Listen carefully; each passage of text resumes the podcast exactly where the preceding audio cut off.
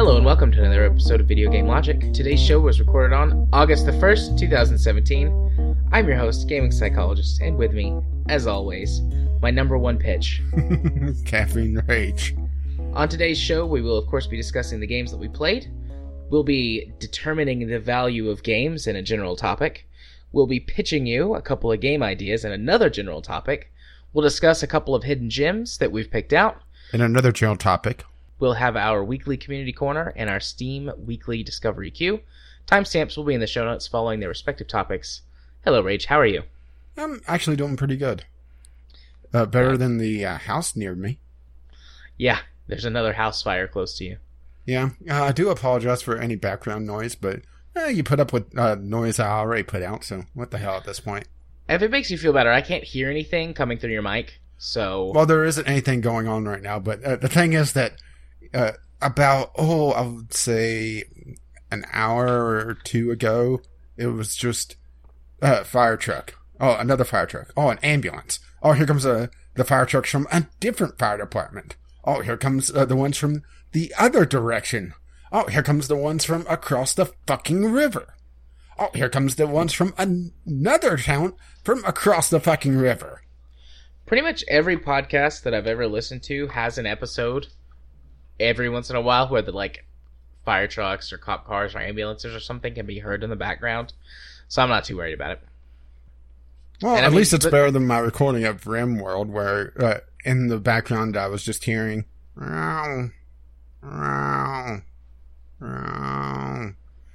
for four episodes worth before I decided wasn't worth the effort to try to fix that audio. So Siren was probably, uh, you know, would probably be more desirable than you know just cat and heat. Probably. oh. Yeah. I'm having a better week this week than the last few weeks. Uh, well, when I say better, I mean more organized. I had a I had a chat with my boss about how he needs to slow his roll with giving me all this work. uh, here I was thinking, uh, your boss was saying, okay, now don't fuck this one. Don't fuck this one. Okay, maybe fuck this one a little bit. no. No, definitely not. But after Give this like one the fidget spinner, if you know what I mean. Actually, that does sound like a really bad uh, sex term, you know? yeah, uh, give him the fidget spinner. Yeah. Now, I wonder if that's like a Superman, a clumsy Superman. A fidget spinner's a clumsy Superman, or uh, or maybe like a, a sped up helicopter. oh, where have we gone? Regard, but basically the point I was trying to make before it got so derailed, there's no coming back. I'm not having to work as much from this week forward as I was the last few weeks, so things are leveling out for me. I do have to get up at fucking six in the morning and leave my house at six thirty to go get supervision tomorrow, so that's gonna be fun. But you know, I'll get used to it eventually. So basically, you're going to be the one on uh, high on caffeine. Yeah. I've already got everything ready for tomorrow. My backpack's ready. I got all my clothes sitting out in the kitchen so that I can just get up and like leave the bedroom and hopefully not wake Katie up. And I've got a cup of coffee like pre-made. All I got to do is push the button on my little I was about to say, I hope that you know uh, you're waiting till in the morning to have it made. Yeah, I got to put Well, all I well, got to do unless is push the button on my brew, I Ninja. mean- I like I like cold brew. Well, you know, cold brew iced coffee. I mean, you can make that uh, beforehand, but uh, I'm not sure if that would wake you up quite as much. Well, well, cold, cold brew does have more caffeine in it, just because you know it brews for longer. Yeah, it's less acidic as well. But no, I got it all ready and all I got to do is push the button on my my Ninja. All right, get Frank. my cup of coffee. So I'm I'm ready to go. So like I mean, as soon as we're done here, I'm gonna skedaddle into into bed. Well, I, I hope Katie doesn't mind uh, changing the sheets if you do that. Ooh. oh, but uh, yeah, I had a had a had an interesting week of games that I played. So let's just go ahead and go talk about the games that we played this week. Well, we're actually going go to talk first. about games. Yeah, Obviously, you're gonna go first, but when I get to my games, you'll see why I felt like it was interesting. Yeah, I'm looking at your list and thinking, boy, I, I don't think any of these would hold my attention for very long. Nope. um, uh, and I'm talking about your entire list, by the way. You might be wrong about the last one on the list. That one was actually really good. Uh, but uh, speaking of games that didn't hold my attention for very long, let's start off with Kingdoms and Castles. This is a game that I had a review code of last week, and I decided not to do it last week because I didn't think I would be able to give it the time it warranted. I thought, you know, this would require a couple days worth of play. Oh boy, was I wrong. yeah, the Kingdoms and Castles. This is a town building, castle, tower defense kind of uh, hybrid. It's uh, well, it's a town builder with a combat element. And I was expecting, you know, to have to spend some time on it to actually get enough time to uh, really say that I played the game. I put two hours into it and felt like I played the entire damn thing. Oh shit! I've got Kingdoms and Castles. I got a, a review code for it like two yeah, weeks I was ago. yeah, I was expecting you to play it. That's because I saw that you had it. It's like, oh, we're gonna be able to both say uh, uh, uh, bad things about this game. I didn't even notice that I had it. I'm not gonna lie. I've I've been busy. Welcome to my world. Only problem is that it's more, uh, you know, uh, down the road. It's wow, this game sounds really good. This person's really sold it to me.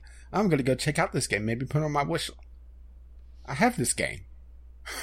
when did I get this? Oh, review code about a year ago. Right. But anyway, Kingdoms and Castles. This is one of those games that I was playing and I, you know, I was thinking, you know, this has a nice base to it. And I, I didn't really look at the store page beforehand. I got the review code and uh, looked at the blurb on the uh, site that I use. And, and the problem is that that's like, if it's an early access game, unless they say it in the base you know, text of the game or, or on the store page, it doesn't show early access. And I was thinking, wow, you know, this is a nice place for an early access game to start. Then I went to the main page. This is this is a full release, really. My my primary problem with this game is that there's not a lot to do in it. Your supply chains are practically non-existent. You have uh you mine iron and uh uh quarry stone and you use those for well the stone is direct building material and the iron goes to a blacksmith with uh, coal or sorry charcoal uh, that's made in another building and that's pretty much the extent of uh, the supply chains everything else is just building up your town's population and building up a castle to defend yourself and that is really it and it's a shame because it is a very uh, it, it's one of those games. It's a very pretty game because it's so simplistic, but it's a, a simplistic art style that's done well. If that makes any sense. I'm sure you're looking at the screenshots right now, uh, Jared. Yeah, it's It's a very clean look. it's like 16-bit cell shaded. I, I would go with a really well done, uh, early 3D game because Yeah. of uh, how some, uh, it's a low polygonal uh, count on everything. But there's very, very few buildings in all the different uh, uh, menus, and that's why I was feeling that it was a early access game. That and the fact that it had a build number or you know, a version number in the upper right hand corner, which is usually indicative of an early access game. Whenever they do that, they'll show they'll have that. So whenever they have gameplay on you know some uh, random uh, schmucks uh, YouTube channel like Gaming with Caffeine Rage, ding, uh, you can see what version you're on. So yeah, it's that it, combined with the just sheer lack of content that was making me think that it was a, a early access title without really looking at it. And once I played it and uh, went to dive a little deeper, and that's when I realized, oh, and it's really disappointing because uh, up until that point uh, where I kind of hit the wall of content or the uh, I shouldn't even say wall of content. I should say the cliff where, you know, everything dropped off. It wasn't bad, but if you look at the screenshots, you can see pretty much it's building up the, uh, the town's uh, population and that's about it.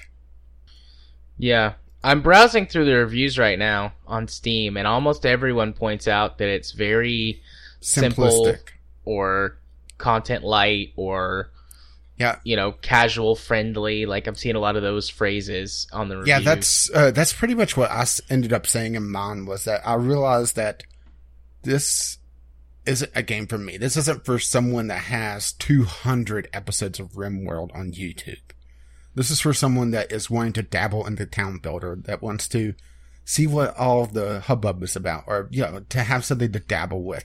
This almost feels Facebook level of complexity, you know, where it's uh, everything's coming from the Viking attacks that happen every so often that you could actually turn off to make it just a pure, very, very simplistic town builder. The dragon attacks, which are, are pretty much the same thing, you know, they show up.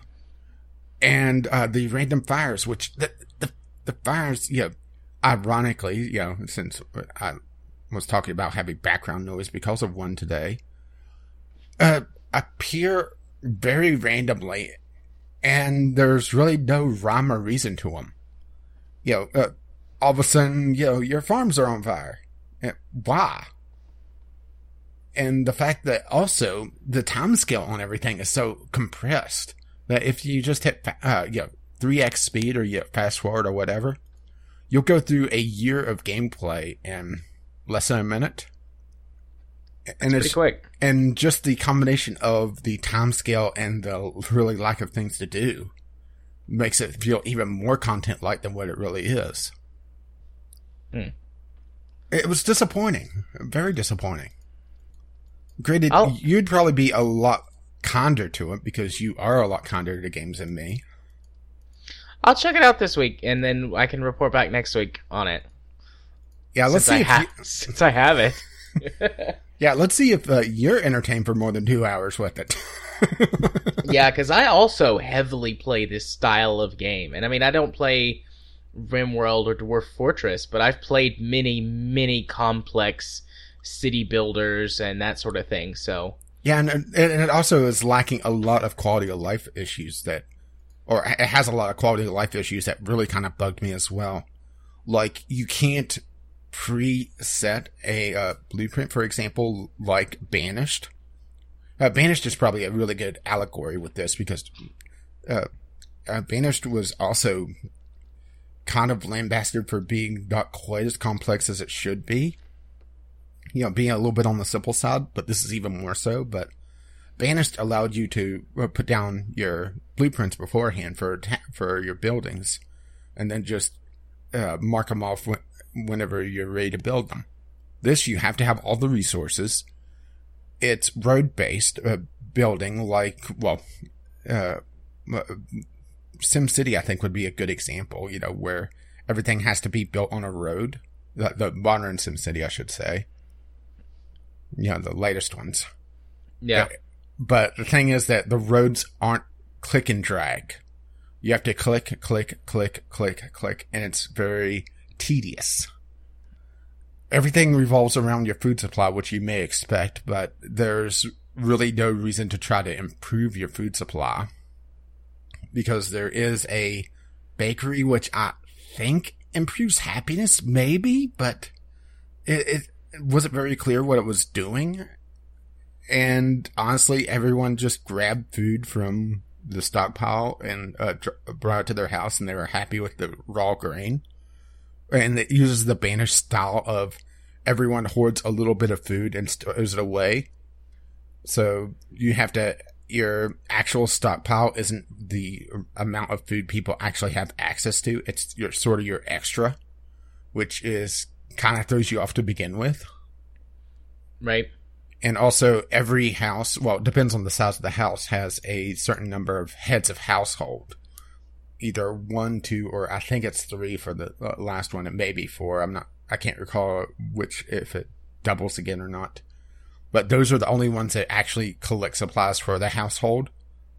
But the fact that a single household, uh, or the maximum uh, size could go up to 30 people makes it so that, you know, you're relying for, on a very small number of people to supply a large population, which also causes a problem.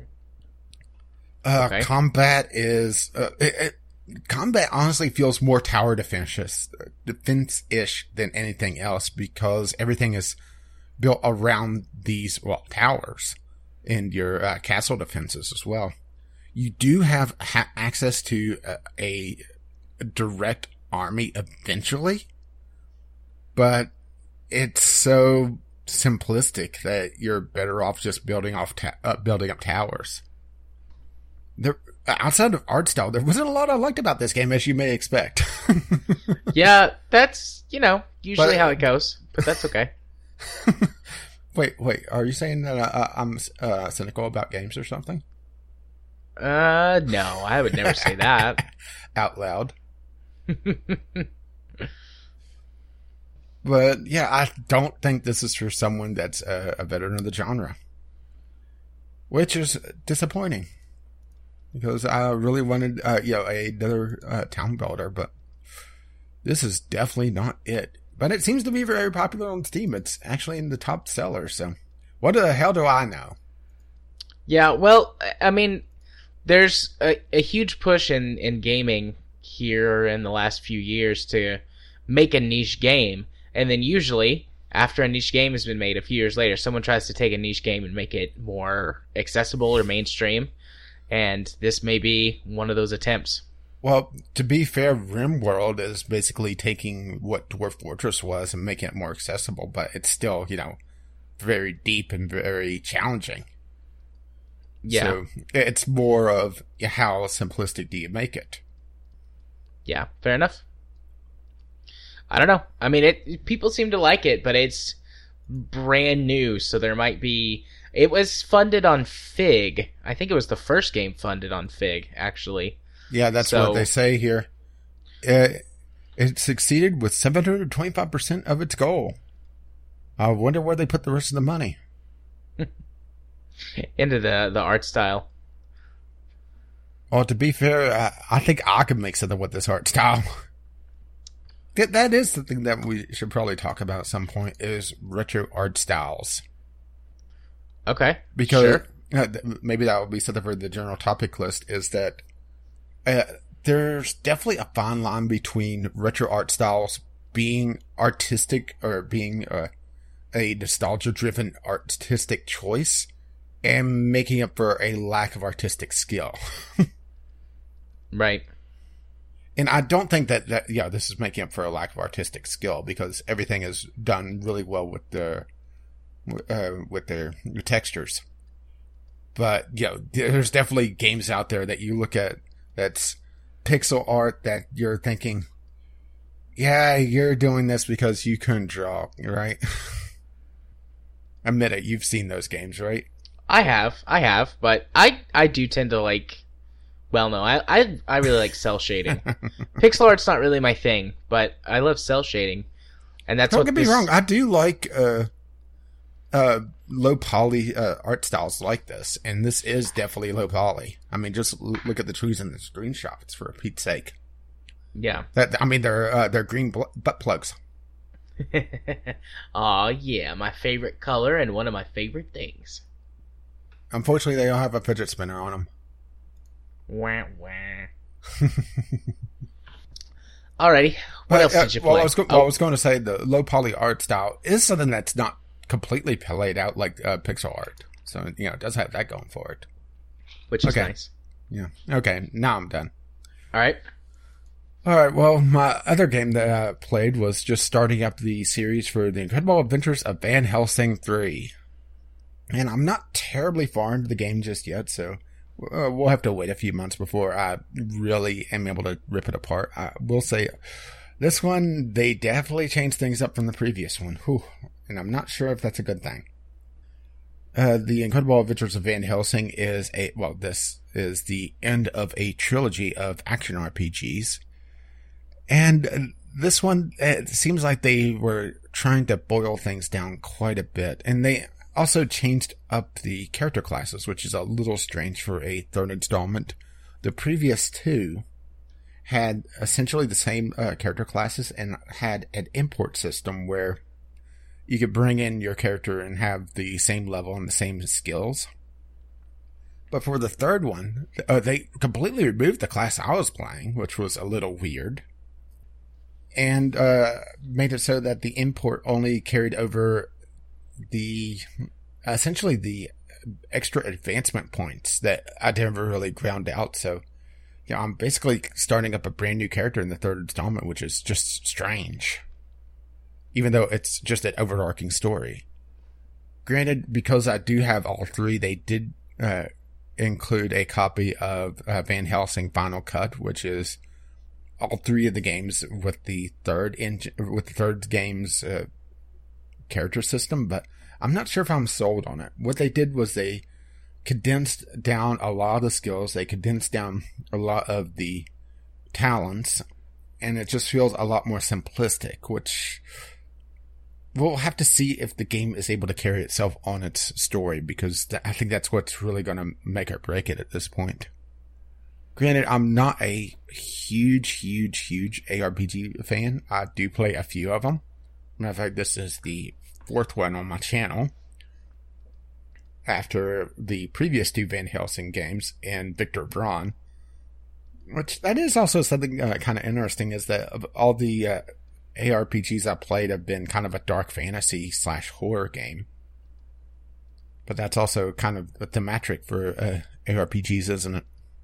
Yeah, that's pretty common for them. I, I've we've talked, I think, on the podcast before about the Van Helsing games, and I've got the first two. Yeah, but I, mean, I'm the- just not a big fan of them. Like, I got them as a review copy back when I used to write reviews for Left Stick Down. So, like, I've had them for a long time. I just never got into them because they're not not my thing.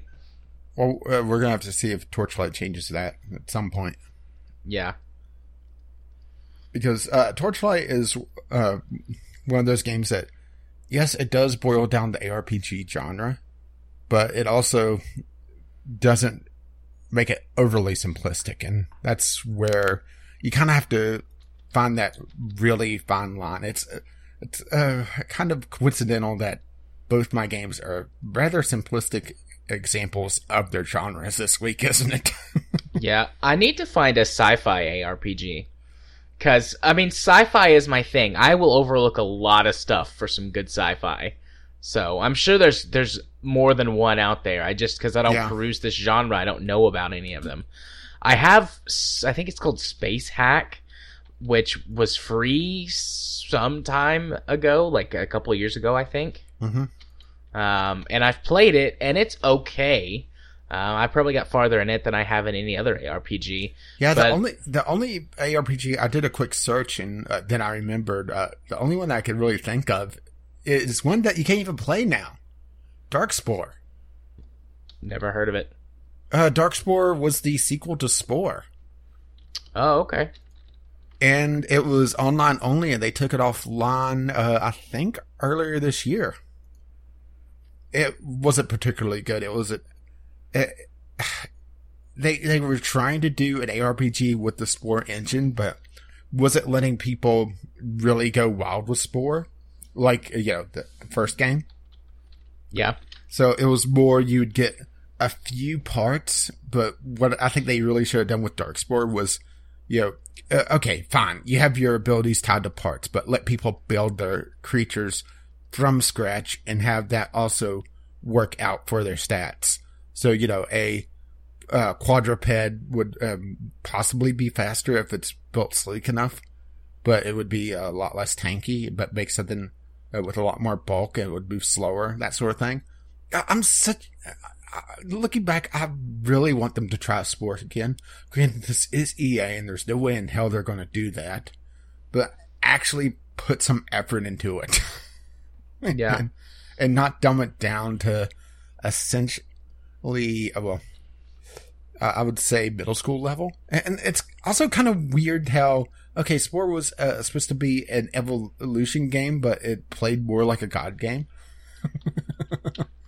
Yeah. So another one, uh, one that I have played another stuff on, I played is Drox Operative, which I talked about it on the show. I think I got it last summer uh, Yeah. on the Steam sale, or maybe two summers ago. But it's pretty. I liked Drox Operative because it. I mean, it's a sci-fi sort of spaceship uh, ARPG, but there's not a lot of direction in the game. Uh, so I was okay with it since it was sci-fi, but uh, it was just like, hey, go discover the story yourself. And I played it for a while, and I was like, I don't know enough about this genre to like Yeah, be able to really dig into it like that. Yeah, that's the thing. I think a lot of ARPGs are in the fantasy or dark fantasy genres just because Diablo is kind of the precursor to a lot of it. Yes, I realize Diablo isn't the only uh, game in town, but you have to admit that they are the biggest. So you'll see a lot of people aping on Diablo, like how MMOs were uh, taking off from uh, EverQuest from uh, WoW. So you see a lot of fantasy in the MMO genre and not a lot of anything else. Yes, there uh, are exceptions, uh, like Eve, for example, but you still have a huge fantasy base in both those genres because that's what people are comfortable with. That's what people know. Yeah. Maybe someday. I'll keep looking. I should go to the I think the gaming suggestion subreddit and ask like, "Hey, I'm looking for a sci-fi themed ARPG. Here's the ones that I've tried. What else is out there?" And then you'll uh, just see a tumbleweed go by. Every time every time I've asked for something in gaming suggestions, I get that. Like people are like, "We don't know what the fuck it is you're talking about." Cuz I've actually got some pretty like Naval Ops. I went there like a couple of years ago like, "Is there any other games that have ever been made like this?" And people are like, "Uh, what is this game you're talking about?" Actually, some people who were on there were like, "Oh, this looks like it'd be right up my alley." I'm sorry there's not another one, but thanks for telling me this game exists. I'm like, well, you're welcome, I guess. But yeah, maybe someday. yeah, maybe and who knows? I mean, maybe Torchlight will be the one for me. Yeah, yeah. I will say that the first Torchlight wasn't nearly as good as the second one, but it's also comes down to really fatigue.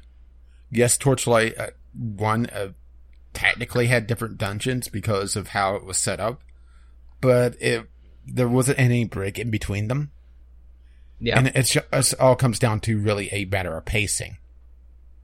It's uh, one thing to have a dungeon that has a hundred levels. It's another thing to have 10 dungeons that each have 10 levels. Which is still, you know, massively, uh, uh probably uh, just absolutely huge.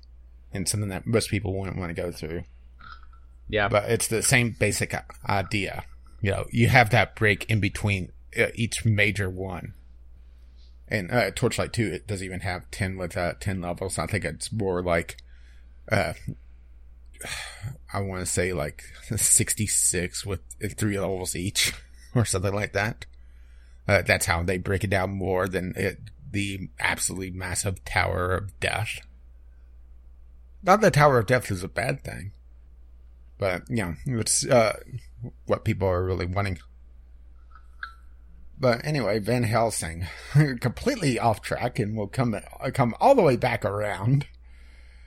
Uh, this is hopefully the uh, gives a good conclusion to the storyline because I don't think they're going to make another one, at least from what I could tell.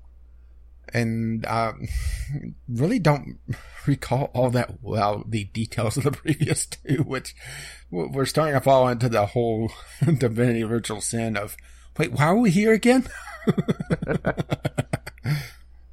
uh, hopefully without the ass kicking. yeah, But yeah, I think that's pretty much all for Van Helsing, at least for right now. I only have a little over an hour in it. And, well, there is a chimera in it named Fluffy. So you got that going for you. that's great. No, no, that's actually, well, uh, whenever you get this giant monster, Katarina, your a ghost companion, who actually behaves a lot like the pets in Torchlight. She could uh, go back to town and sell. And uh, she's also a combat uh, character, and so you know, not quite like the like the pets in Torchlight. she did. Uh, uh, she proclaims that its name should be Fluffy, and I decide, yes, yes, it shall be named Fluffy. And I've completely forgot about the Chimera. So in the uh, second episode, which uh, will be released in the day before this podcast comes out, I come into the hideout in the second episode and looking around. It's like, oh yeah, I remember all this. Come up to the Chimera, Fluffy. I completely forgot about Fluffy. Granted, they they did uh, take out the ability to summon Fluffy into combat, and Fluffy is now more of a loot pinata.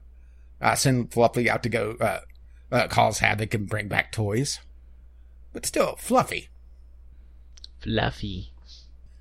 Uh, and it does have a lot of other little. I hate to call it Facebook elements, uh, but it's really lack of a better term where it's things that play out in real time. So you send out your army to go take care of a mission off screen, and it has a real time countdown timer that uh, counts off as you play. And Fluffy works the same way. I think it's about five or six minutes. Yeah, enough to discourage you from just sitting there and continuously sending out Fluffy to go get toys. But long enough that, or yeah, short enough that it's not something that you're going to do once when you're uh, in the hideout and never do it again, right? Right. It, it's really trying to find that once again the fine balance between the two. And yeah, I think we're done with Van Helsing, and it's time for your list of games that would not hold my interest one bit. well, the first one on the list is Mass Effect once again. Um, like I, said. I finally decided to check out multiplayer. Uh, and it's alright. I mean, it's basically Mass Effect 3's multiplayer combined with some of the things from uh, Dragon Age Inquisition's multiplayer. So it's it's mostly horde mode, and then there's other objectives you have to complete on the map that you're on. So fight I'm not off sure waves if it's enemies. possible for me to have less interest in this multiplayer now. Fight off waves of enemies, complete the objective on the map. Sometimes you get a choice, and it's like if you have the right team composition, you can go off and do the the bonus objective, or maybe unlock an alternate path to something and get like some bonus loot or whatever. But I mean, basically, it's horde mode with completing the little objectives and then getting to the extraction point. Sorry, I played Alliance. I mean, it's all right. I enjoyed Mass Effect 3's multiplayer. Uh, I, I mean, well, what do you think about them? Uh, as, well, the rumors, at least. I don't think there's ever been any official acknowledgement of this that they canceled plans for single player multi uh, DLC to focus on the multiplayer stuff. I mean, that doesn't bother me. Um, I feel like it, it so seems far, disappointing. I Mass Effect has always been about the single player story, but I've never really cared much about the DLC content. The main game is always better than any story mode DLC they've ever put out for the Mass Effect series. So well, I don't mind if that. If you was to tell Jared just how wrong he is, be sure to email us at vglpodcast at gmail.com. No, I'm definitely right. As with Mass Effect being my number one favorite game series of all time, I'm definitely right. But I, I'm okay with that. The multiplayer mode is still really solid and fun. There's definitely a lot more variety in it compared to Mass Effect 3's multiplayer uh, and Dragon Age Inquisition's multiplayer, which, like I said, a bunch of this is, feels like it's based on. So, I mean, it's fun. I enjoy it. It's um, maybe this is why Whenever, you're looking forward to Anthem and uh, I'm not. Is that you know I, play a Bioware game for the story and not the multiplayer. I mean, the story for Mass Effect Andromeda is really good, but like, if I basically if I want to sit down and play Mass Effect for less than an hour, I'm going to multiplayer because you can do two or three matches in in about an hour. Uh, you get some little bits of story that build on stuff that you've been doing in single player because you have to progress through the single player story to unlock some of the missions in in multiplayer. So you get some little I don't know bonuses and codex entries and stuff like that. Um, but it's it's fun. It's enjoyable. I like it. And I I played Mass Effect 3's multiplayer a ton. So I don't know if I'll play this one a ton, but I've enjoyed what I've played so far. I'll probably kick it around every now and then. Uh, and then Apex HQ is the Mass Effect Andromeda app. I didn't uh, you... pay attention. That was the Mass Effect app. I just saw uh, Google, uh, uh, uh, play.google.com, play.google.com, play.google.com. It's like, oh, odds are I'm not going to be interested in any of these for very long. I don't. Yeah. I don't keep interest in mobile games. I'm not I sure had if a- it's just uh, I I don't have the attention span for them or the lack thereof. I had a pretty big mobile gaming week this past week, just because like it was it was still a pretty busy week. I was out and about a lot, and uh, usually I just I've been a lot more tired, uh, laying in bed or sitting on the couch more this past week. Got my phone out, playing games, going through trying stuff out, and I downloaded Apex HQ, which is the like I said the Mass Effect Andromeda app. It lets you manage your multiplayer character and manage your strike teams so that you can still get the in-game bonuses and stuff without actually having to be playing the game to send out the teams. So that's nice. I mean, basically that gives you an unlimited supply of research materials, which kind of fast tracks you through the long and tedious research trees for better weapons and gear. You know, So you're really not selling me on uh, Mass Effect Andromeda. So that's handy dandy. Um, but I mean, it's not really a game. I just threw it in there because I was using it and it went with Mass Effect. This is probably the last time I'm going to talk, talk about Mass Effect for a while because I've now explored every aspect of the game and it just comes down to beating the story and seeing like how it ends and how I felt about the whole journey. But I figured The since I checked Adventures of the, Router McDirtface. my rider doesn't have a dirt face, but she has gorgeous blue hair. Now, this Uh, department maps to drapes. Yes.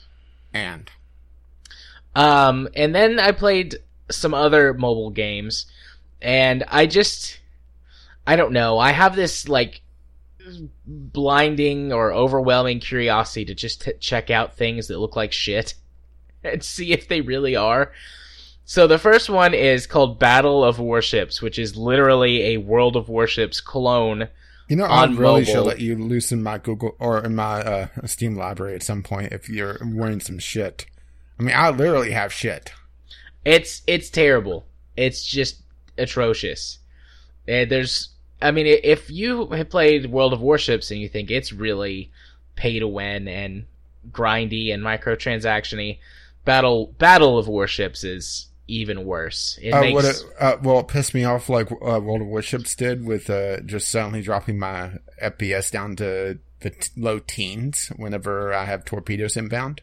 worse. It just Wow. it's terrible.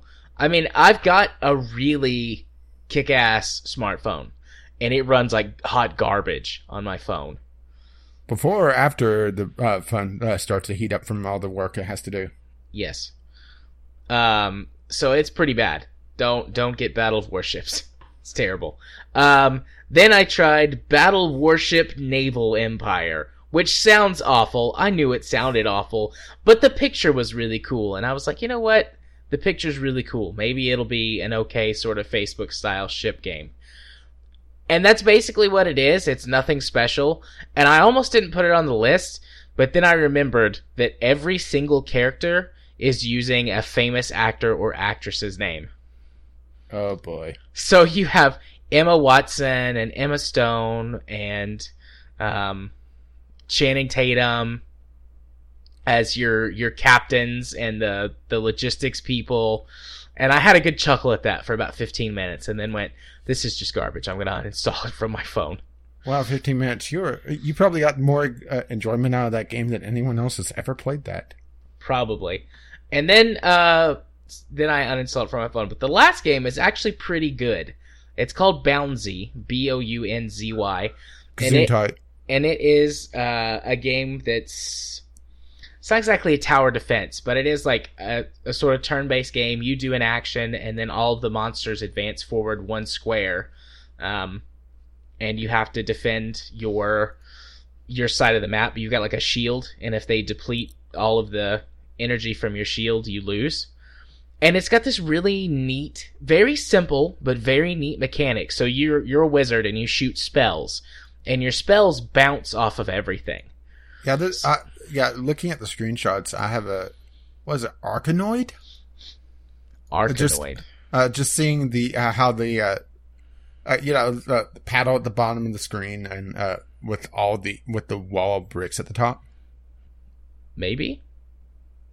Now, that's just what I immediately thought of, but I doubt that you have to yeah bounce your spell up and down. So Yeah, no, you just like shoot you shoot out your spells and they travel in a straight line and they just bounce off of everything that they hit until they make it except for a few special spells they just bounce around until they come back to the bottom of the screen and disappear uh, and it's actually surprisingly fun i have spent probably four or five hours this week playing this game uh, it starts out super simple you just shoot your spells and the enemies are all really weak and easy and then as you level up and progress the enemies get tougher you get special enemies like there's enemies that have shields so you can only hurt them by hitting them from behind.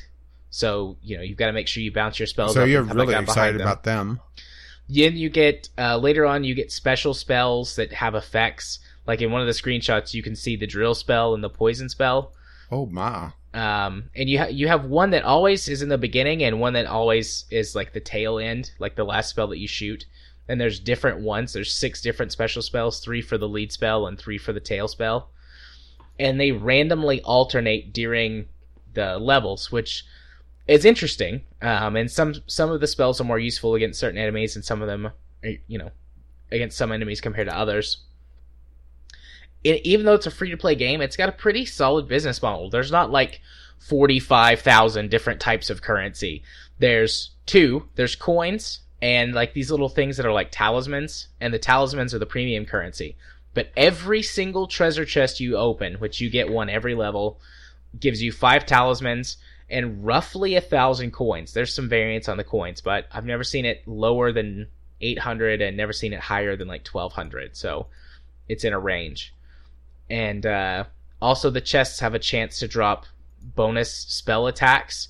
So you start out, you shoot 10, not including the special spells that you unlock. And then as you go, you unlock more and more little spells. And I've got like 25 spells that I shoot out they start out as fireballs and as you like level up the spells they just like change color and shape and stuff so i don't really know what they are now they're purple but i've got like of 20 course they are.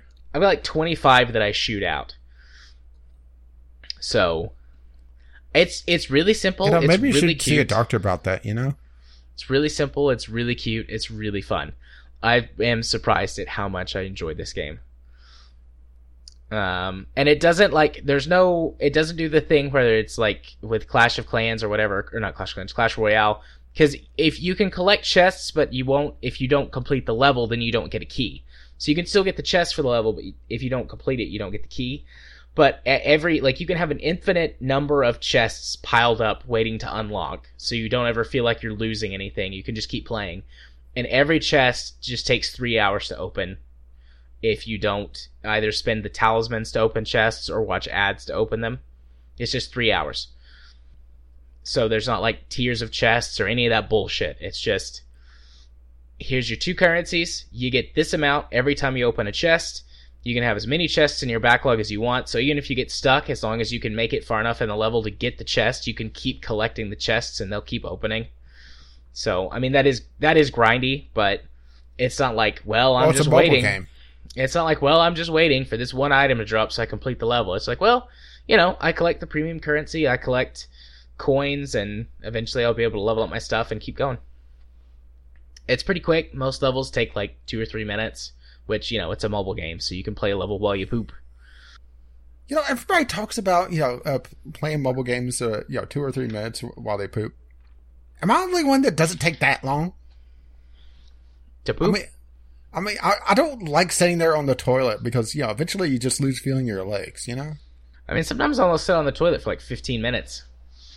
Even though I'm done pooping, I'll just sit there and read Reddit. you know, maybe you should change your Reddit. diet if you're uh, sitting on the toilet for that long. I do have some dietary issues because I'm like Yeah, true. But no, yeah, usually yeah, I'm you need to probably uh, not have that inside out uh, grilled cheese thing that we were talking about. No. I mean, usually I'm I'm good after like three or four minutes, but sometimes I'll sit there for 15 and just play games on my phone or browse Reddit. But yeah, this is a good game. I really like it. It's really nice to find every once in a while a nice, well thought out, well designed little mobile game. It makes me happy. Yeah, only problem is, uh, well, ironically enough, you know, swimming through the sea of shit to find one. Yep, that's why every once in a while I just go on these like benders and just all right, let's do it. Let's download all the mobile games. And I'll download, you know, 10 and play through them and honestly most of the time I round up just uninstalling all 10 of them, but every once in a while I found one I find one and I add it to my list of mobile games that I really like. And this is one of them. Bounzy, B O U N Z Y. Great game. I'm probably to buy some premium currency just to give him some money cuz I really like the game.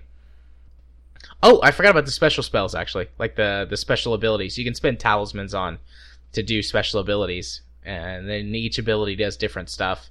But honestly, if you're decent, like if you're even halfway decent at at using the the spells themselves, like the normal ones that just shoot out, you'll never need them because you'll get really good at at getting ricochets and stuff to to kill all the enemies. Yeah, but to be fair, we all know that you're indecent. I'm pretty good actually. I very rarely lose. Oh no, no, we weren't talking about that. Oh, right. The lack of pants and showering and that sort of stuff. Yeah, and also being a little too hairy, you know. I am very hairy. So yeah, those are the games that I played this week. Uh, more Mass Effect, one good mobile game, and a couple of shitty ones.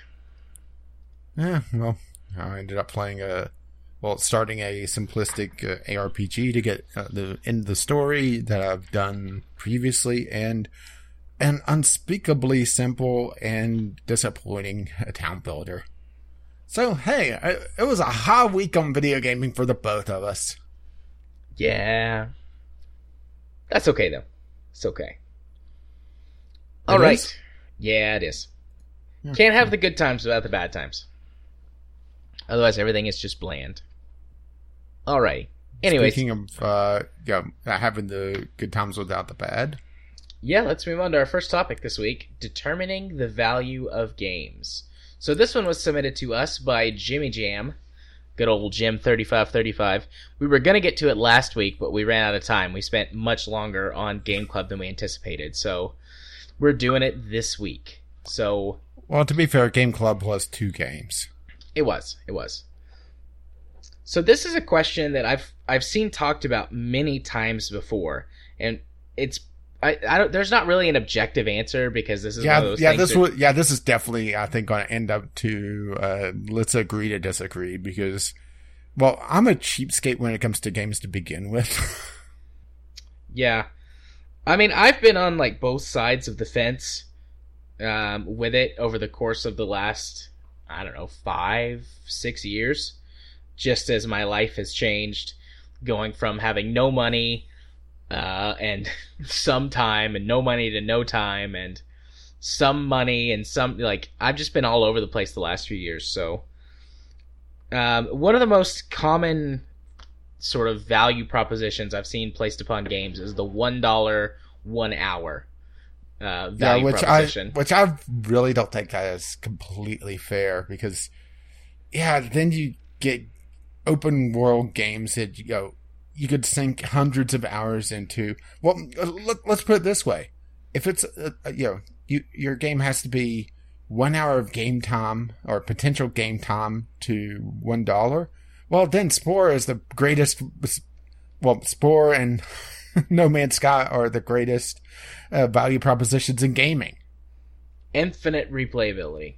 Yeah, So I I used to be a pretty big fan of the one dollar dollar one hour, but the reason I was that was that was when I was in college and I had a decent chunk of free time but no money. So I was like, if I'm gonna buy a game, I'm gonna have to be able to squeeze out every single last minute of enjoyment from this game. And I'm gonna you know I'm gonna buy I'm gonna buy Skyrim and I'm gonna play it for 50 million hours and I'm gonna buy uh, I went through a big JRPG phase in college, and I, I I always liked JRPGs, but one of the main reasons I played them so much was because you know I could they get them. They grind. They grind, so you spend 50, 60, 70, 80, 100 hours playing these games, and JRPGs in the states are very rarely full price. So it's like I'm spending 25, 30, 30 bucks on this game that I'm going to play for 100 hours. Great value. And so I would. I would play JRPGs nonstop because I could get so much value out of them. And going back, there's very few of those JRPGs that I'm like, yeah, I actually really enjoyed that game. Like, there's a couple. The Last Remnant. Uh, I know that you have had Uh, issues with that game, but I genuinely like the last. I was more, I was confused about what the hell was going on, but the gameplay just turned me so, off so much with the last remnant that it felt like I was more just rolling a dice to see if I was even able to attack, let alone win a battle. Yeah. And, and the fact that it seems like nobody understood what the fuck was going on with that game's uh, combat system just was disappointing because I actually liked, uh, well, the Final Fantasy series, which is, yeah, the same developer. It's a Square game, The Last Remnant. Yeah. Uh, but, no, it's the thing that, what the hell is going on? Yeah. But so I used to subscribe to that, and you know I think that works for a lot of a lot I of think it people who game on a I- budget. I think it works for some games, especially uh, the experience games these days, which is mostly going into the VR uh, area nowadays. Uh, because the VR seems to really focus on these very intensive, short experiences. Yeah. Which, to be fair, I don't think you want to have, you know, well, most people at least, want to have a game where you spend 500 hours with a VR headset on. At least, you know, for now. Uh, at least in, uh, until you get that force feedback COD piece.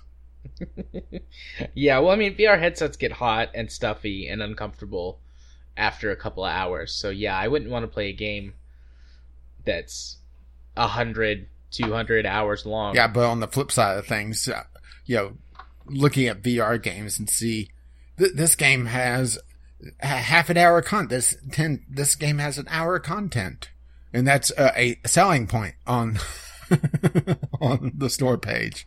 It's just one of those things that, yeah, this doesn't have a good value proposition for me, uh, even if I had the VR headset, because know, it, it's under even the refund barrier, which I, I think the refund barrier is like your bare minimum these days, at least on Steam. You know, it needs two hours of gameplay. Yeah.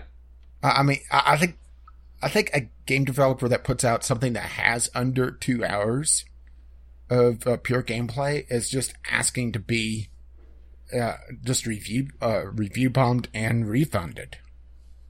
Yeah.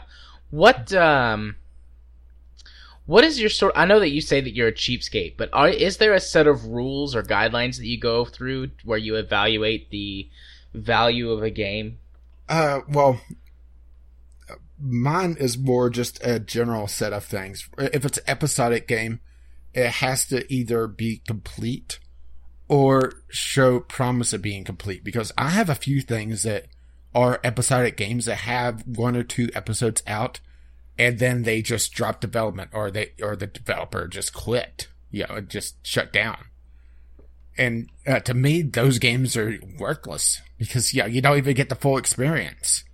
Hell, there's one game that I have that was looked very promising. Uh, I'm trying to remember if I got it in a bundle somewhere. I know I didn't get it as a review copy. I think it was a bundle. That is essentially a Harvest Moon game, but it's a heavy emphasis on the story.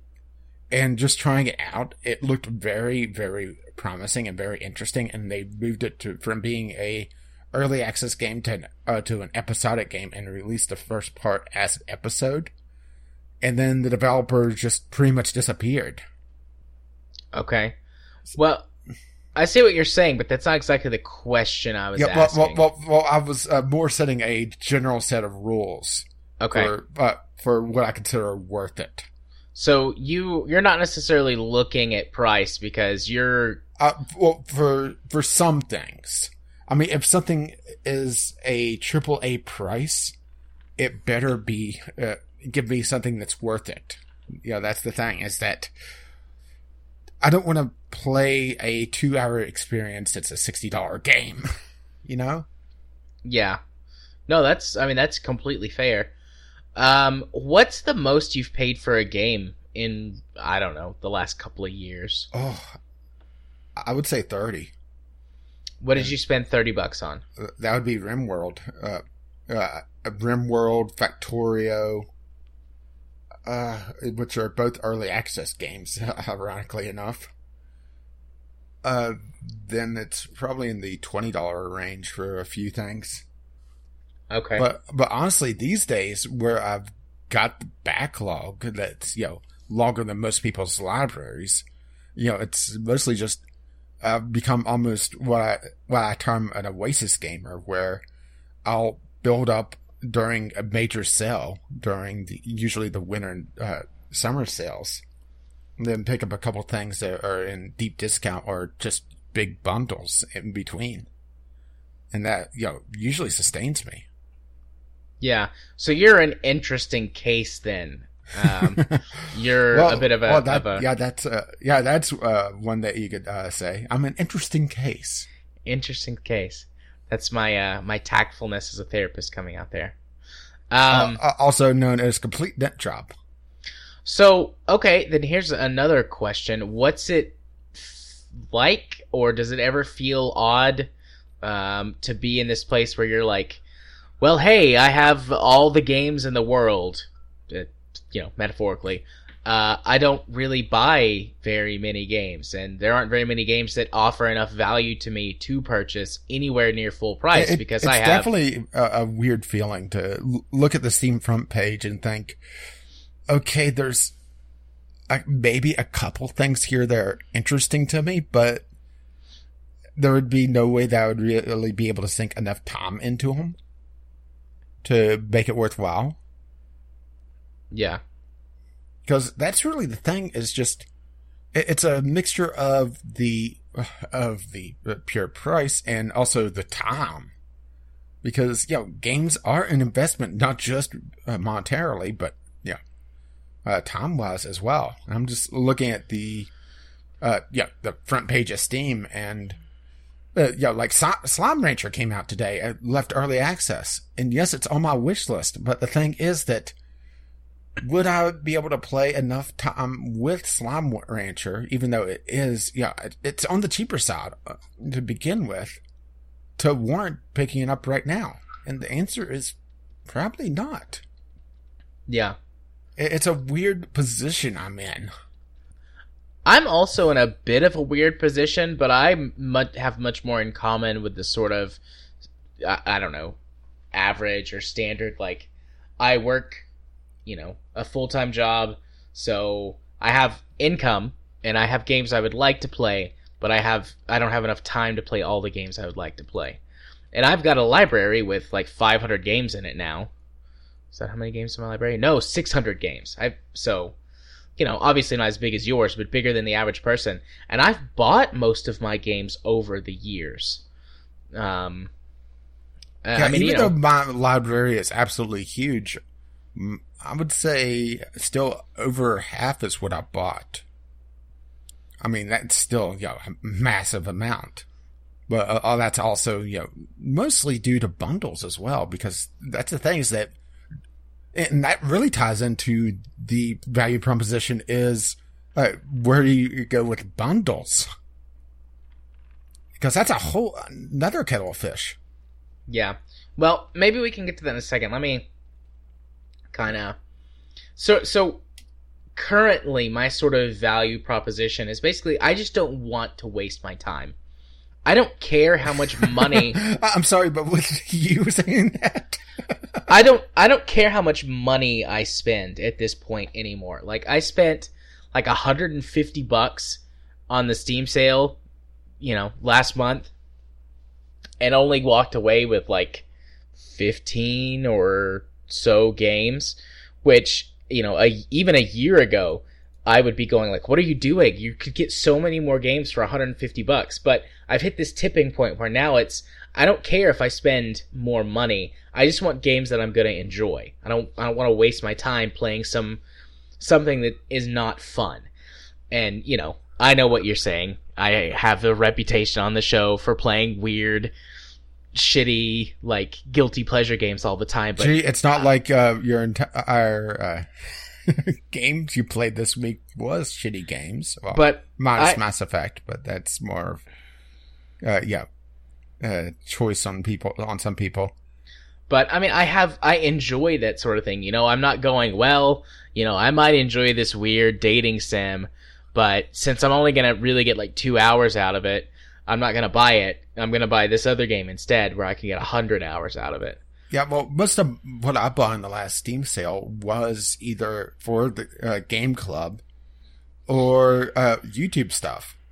I didn't actually buy a lot for myself, which is kind of a also a weird position that kind of takes uh, at least me out of it. Is where, yeah, I'm also considering okay, what'd be fun to play on YouTube. Granted, uh, since I'm pretty far behind the curve on what I, most of the stuff I play to begin with, uh, maybe I shouldn't consider YouTube overall because yeah, I'm playing Van Helsing what two three years out of uh, date.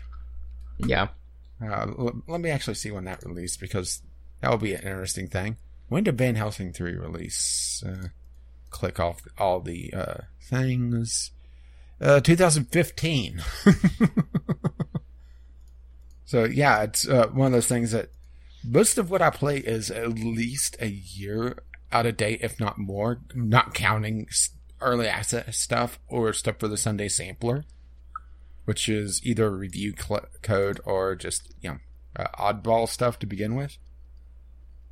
So it's, yeah, it's a weird position I'm in to begin with, which maybe makes, uh, you know, my opinion completely worthless. I don't think it makes it worthless. It may be less helpful to someone who's in more like a more sort of standard position, but I think it's it provides a different perspective that you know gives people a sort of a different outlook on it.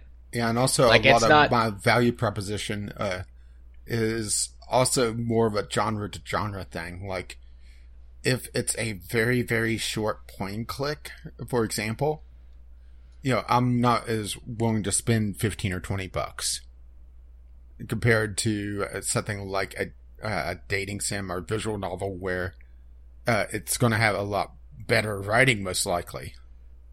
Yeah.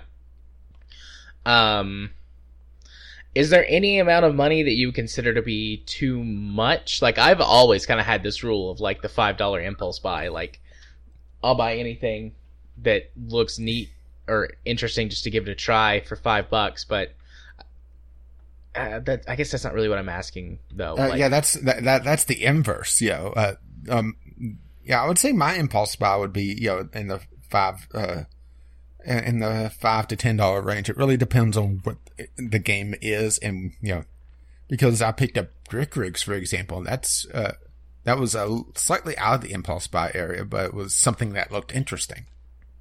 Yeah. Um what's the most you would spend on a game period? Uh, I would go full price AAA. Uh, so like that- and- 60 bucks. Yeah, yeah, and that and that's pushing it for most things these days because I usually don't buy uh, AAA uh, uh, right out the gate anyway. Yeah. But you know that that's the hard line. Usually, it's more the thirty to forty dollar range. Yeah. I I probably wouldn't let's see. Uh, and I'm uh, using extremes there. Uh, you know, thirty to forty is probably more likely my area, but you know, sixty is right now or, or uh, the hard line. And uh, the thing is that uh, gaming is going to have to eventually go past the sixty dollar price tag uh, for the Yeah. AAA's. Yeah. I mean, we're already seeing it with uh, uh, DLC, which you know that's something else. Is where does DLC fall into this? yeah.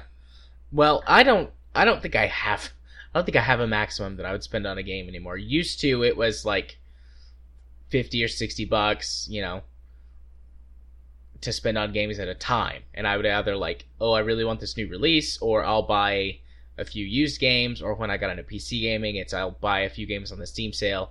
That was all I would spend a year, like, you know, 60 to 100 bucks a year. Uh, but at this point, like, I don't think I have a maximum. If a game came out, you know, and like you said, the price of games is going to go up. It's a combination of both inflation making them cost more, and also as games continue to like, I don't know how games don't cost more than sixty dollars now. Uh, I think it's just uh, consumer outcry because uh, it kind of settled into the sixty dollar range. I would say in the nineties because before that, you know, the NES era, not even accounting for inflation, uh, games were more expensive. Yeah, Uh, but it, they kind of settled into the sixty dollar price tag, and uh, nobody really wanted to break it. And it's kind of everybody standing in lockstep, not wanting to be the first to step out of line because they're going to get just uh, yelled at. So they're trying to come up with all these ways that, yes, it is $60, but to get the full experience, you know, you need the DLC map packs. You need to get uh, the extra character classes that are also separate DLCs. You uh, need to get all the uh, little story DLCs. So games do cost more than $60 right now. It's just, it's all the little hidden fees that kind of add up. Then you get, uh, you know, uh, the special editions, which are also, you know, more expensive, but they give you something else that uh, people see as an extra value. So yes, it is worth more than 60, but uh, is it? Yeah. And that's also something else is that I would love to see special editions and, you know, collector's editions have the extra stuff sold separately instead of, you know, because, yeah, most of the time whenever you see these collector's editions and special editions, it's always pre-order stuff. And that's, yeah, breaking commandment number one. Yeah. Yeah, there's a, um, or the, the special edition or whatever it is for Andromeda has like a multiplayer starter pack and some clothes, and it's another like 20 bucks. It's like, why would I buy? Although you can buy that separately if you want to. I think it's only 10 bucks actually if you buy it separately. Also, it's a sucker tax. yeah, pretty much. Um, yeah, but that's the thing is that uh, usually these pre-order bonuses, if they become available, they are not available till way, way, way, way down the line, or until the Game of the Year edition, if they become available at all. Yeah. Um, I want to I want to pivot to the value of gaming more generally. If you don't have anything else you want to talk about, in sort of our personal value, the way that we look at buying games, sort of topic.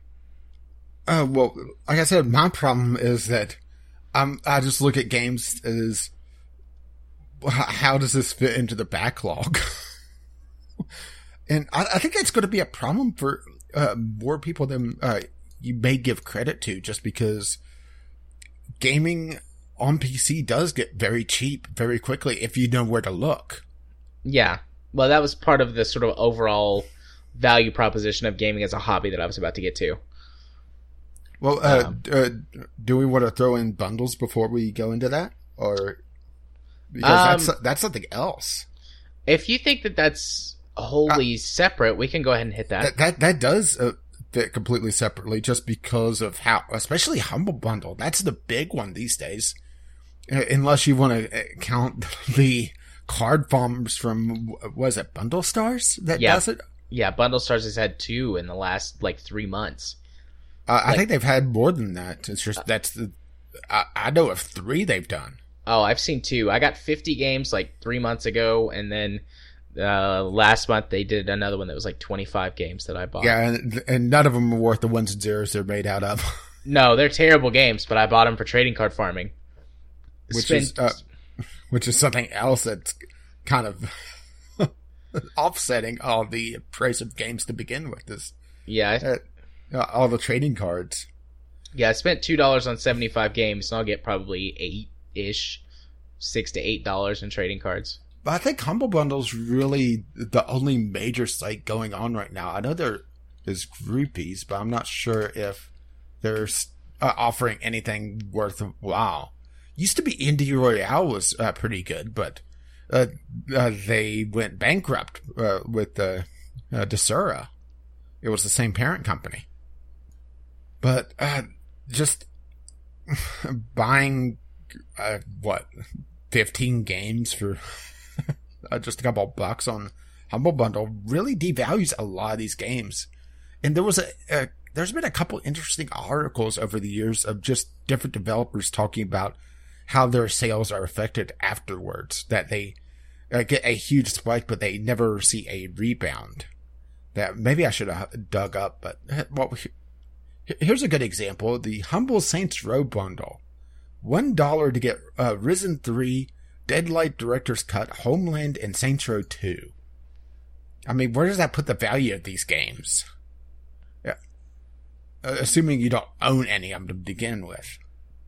Right. It's I mean, a, I don't, I don't have an answer specifically to that question. Like, you know, where do you put the value of those games? I mean, for my example out of that is Saints Row 2. Like that game's several years old at this point. Is that just well, like well, none of these are particularly new. no? I guess not. I just I'm the most familiar with Saints Row 2 out of that list. And I mean, it's a game that you could get hundred hours out of pretty easily, getting it for a dollar. You know, Yeah, this is probably not the greatest example just because uh, this bundle is mostly Saints Row. Oh, Mighty Number Nine is already on a, on a humble bundle. I didn't even pay attention to that. oh, that's something else that you know, we could uh, really talk about at some point. Kickstarter games. yeah, Uh, but bundles really make gaming uh, very cheap, and I think it may skew the overall price of gaming for a lot of people, uh, particularly people who are just getting into the uh, hobby or people that want to expand their libraries. People that, uh, someone that hasn't played Saints Row, people to get all the games in the series for 15 bucks. And that is, well, all the games except for Saints Row 1, ironically enough, along with a few uh, extras along the way. That's a, a hell of a buy. But then it comes back to, you know, what does that make the value of those particular games to someone that uh, is getting the mass group of them? yeah. I don't know. I mean, there is a psychological aspect of if you pay more for something, you're more likely to um, spend more time on it, spend more time with it, and want to get more out of it. Uh, it's a combination of uh, Yeah, that is something I've noticed is uh, I get games as a review copy and, you know, I'll toy around with them and uh, get my video out, but then I don't really have that uh, attachment to them that I would have if I, you know, bought the game for 10, 15 bucks. Yeah. It's a uh, it's a combination of confirmation bias and um, Sunk cost? sunk cost. Yeah. Hey, uh, I, I know terms. Yeah, and it's I mean it's uh, observe it's been researched and it's observable and repeatable and it doesn't matter if someone spends money or has money invested into them. Those two things happen. It's like, "Oh, this is, you know, costing me uh, or is valued at X amount of of dollars. So I should definitely enjoy it more than this thing that was valued at Y amount of dollars that's less." It's pretty neat. Do you think that's uh, where part of the uh, pre-order uh, culture has come from? Where it you see, uh, uh, buy this game now and we'll knock off uh, five bucks, knock off ten bucks, and get people more invested in a release that's upcoming. On top of the hype culture around gaming in general. Yeah, that's the sunk cost. It's like, well, you know, if I pre-order this game, I'm going to be in it this much, but I'll save, you know, whatever, Yeah, I didn't or I'll get the, this extra thing. uh, the Saints Row uh, pack also has the upcoming Agents of Mayhem as a seventy-five dollar tier. wow, huh? Wow. Um, okay, so where I wanted to pivot the discussion is now that get away from the personal stuff a little bit and just talk about the value of gaming as a hobby.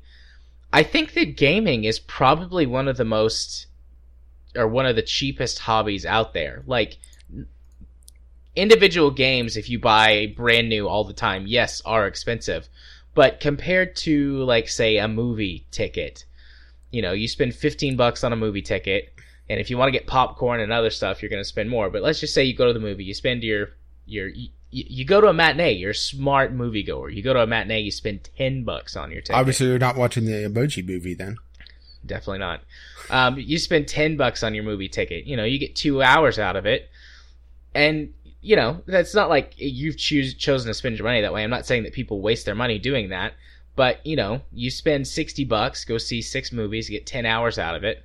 Well, that's a short video game. You spend sixty bucks on some uh, quite a few larger video games, anything story based, particularly anything open world, suddenly you've you know double or tripled the uh, effectiveness of the money that you spent in terms of providing leisure time. And yes, well, gaming well, is. Well, leisure... I was going to uh, use the more the analogy of a uh, building a home theater versus building a computer, because both of them have a big upfront cost, and that's where gaming's cost really uh, lies. Is that even if you're a console gamer that has a lower buy-in, it still has you know a several hundred dollar buy-in to it, right? And, and that that's where the uh, uh, how gaming as a hobby is perceived to be very expensive by the you know, general public. They'll see uh, people on well, the general public's probably not browsing PC Master Race, but uh, they uh, see people talking about multi-thousand dollar rigs, or seeing these huge forty uh, some inch monitors that are 144 uh, hertz. It costs you know as much as a small car. yeah. Well, I mean, I've had people, I've explained that to people before in my own, like, in my own personal life.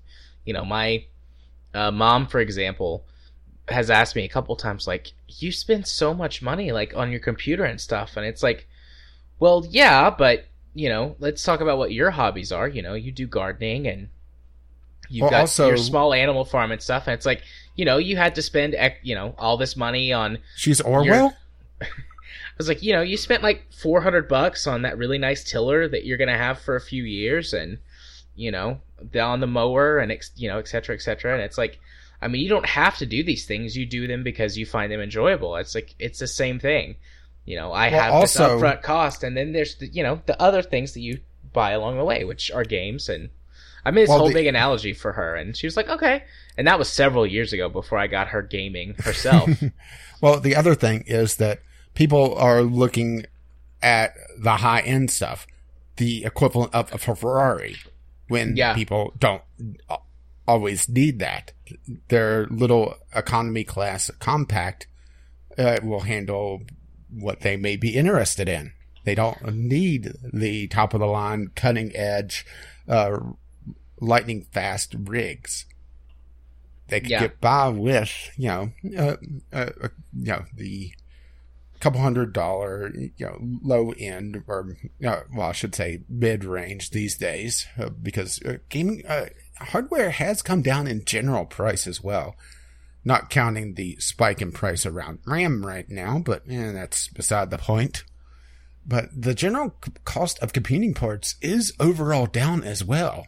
Yeah, so and that do get a lot bigger bang for the buck to begin with. And I mean that's going to continue to happen probably forever. You know, comparing the price to the cost. I mean, you know, not that like the equivalent not that like you could go out and buy the equivalent of like a 480 right now for a dollar. Like that's not what I mean, but you know, the, I would buy that for a dollar. I'd buy that for a dollar, yeah. But you know, just computing power goes up, prices go down. That just is the nature of the of it. So but yeah, I mean, you know, you have if you're a console gamer, you've probably got an upfront cost of 500, 600 bucks. Um, oh, get... are we are we counting uh, uh, building your uh, theater as well, or you know, getting a TV? I'm because I'm... That, because that's that's one thing that always kind of bugged me is that people talk about how consoles are so much cheaper, and when they qu- quote the price of a PC, they always include the monitor and keyboard. Always. Yeah. Yeah, that, that's something that just drives me absolutely batshit insane. Uh, do you include the price of the TV uh, and everything else, your home theater system? No. Sorry. No, I was slight tangent there. I was not including a TV in that. Um, I think that there's like, I think there's only like, there aren't very many homes like per capita in the United States that don't have TVs most houses have multiple TVs, so or most most households have multiple TVs in their home. So I mean, I wasn't including that, but you know, you spend six hundred bucks up front, you get your console, a couple of games, um, you know, anything that they upsell you on because you're a peasant buying a console, so you'll buy anything. Uh, don't mean. forget to uh, spend the hundred and twenty dollars on the Elite controller. That was mean. I shouldn't have. I shouldn't have said that. The Elite controller is pretty cool. I have to say. Like I don't own one, but I've messed around I with was one. I was really interested nice. in it for uh, you know until they announced the price tag, and it's like, no, Yeah, well, I mean that's that whole upper end thing. You know, like the standard consoles are like your, you know, the Xbox Play, PS4 like branded controllers or your mid range. The the Mad Catz and Pelican is like your cheap shit, and then uh, well, no, no longer Mad Catz. well, yeah, but that was the first thing that came to mind. I mean, you know, hey, I've had a couple decent Mad Catz controllers over the years. I've had a and I've also good ones too, but Also, I've had some uh, real shit ones. Uh, Mad Cats actually did pretty well on their fight sticks for quite a while. Yeah. But anyways, you know, and then your entry level cost for PC gaming is a pretty big range. But I'm gonna guess if you want to get like a decent rig, you're gonna spend a thousand bucks, um, on a on a machine. More if you want to go mobile with a laptop. Less Yeah, well- if you've got some stuff already, and Yeah. you're doing sort of a, a custom upgrade to a, a yeah, desktop well, that's well, that yeah, that's the problem is that your initial cost does have to include the monitor with a PC if you're starting from complete scratch. But uh, it's that's that's where the disconnect comes from. Is that whenever you talk about upgrading, people talk about upgrading the monitor as well, which doesn't count usually, unless you're Yeah. upgrading from like a, a 60 hertz to 120. Yeah. But, you know, you spend maybe I don't know, a thousand to fifteen hundred bucks in your first year on, on gaming. But then after that, your console is gonna last for several years. Your gaming PC, as long as nothing breaks, is gonna last for five, six years as well. Well, well, also the thing is that if you play online, uh, the PC does save you a fair amount of money just because of yeah, the console requires uh, the was it sixty bucks a year, or now they've increased it in Europe for uh, PlayStation Plus, uh, just for online connectivity. yeah. So, so that cuts into the savings on the console side of things. But also, if you really want to get into the nitty gritty of other hobbies, Yeah. like going to the movies, you have to pay for gas, you have to pay for wear and tear on your car if you have a car, public transportation if you don't. You have Uh, to uh, uh, pay for therapy after watching some of this shit that comes out.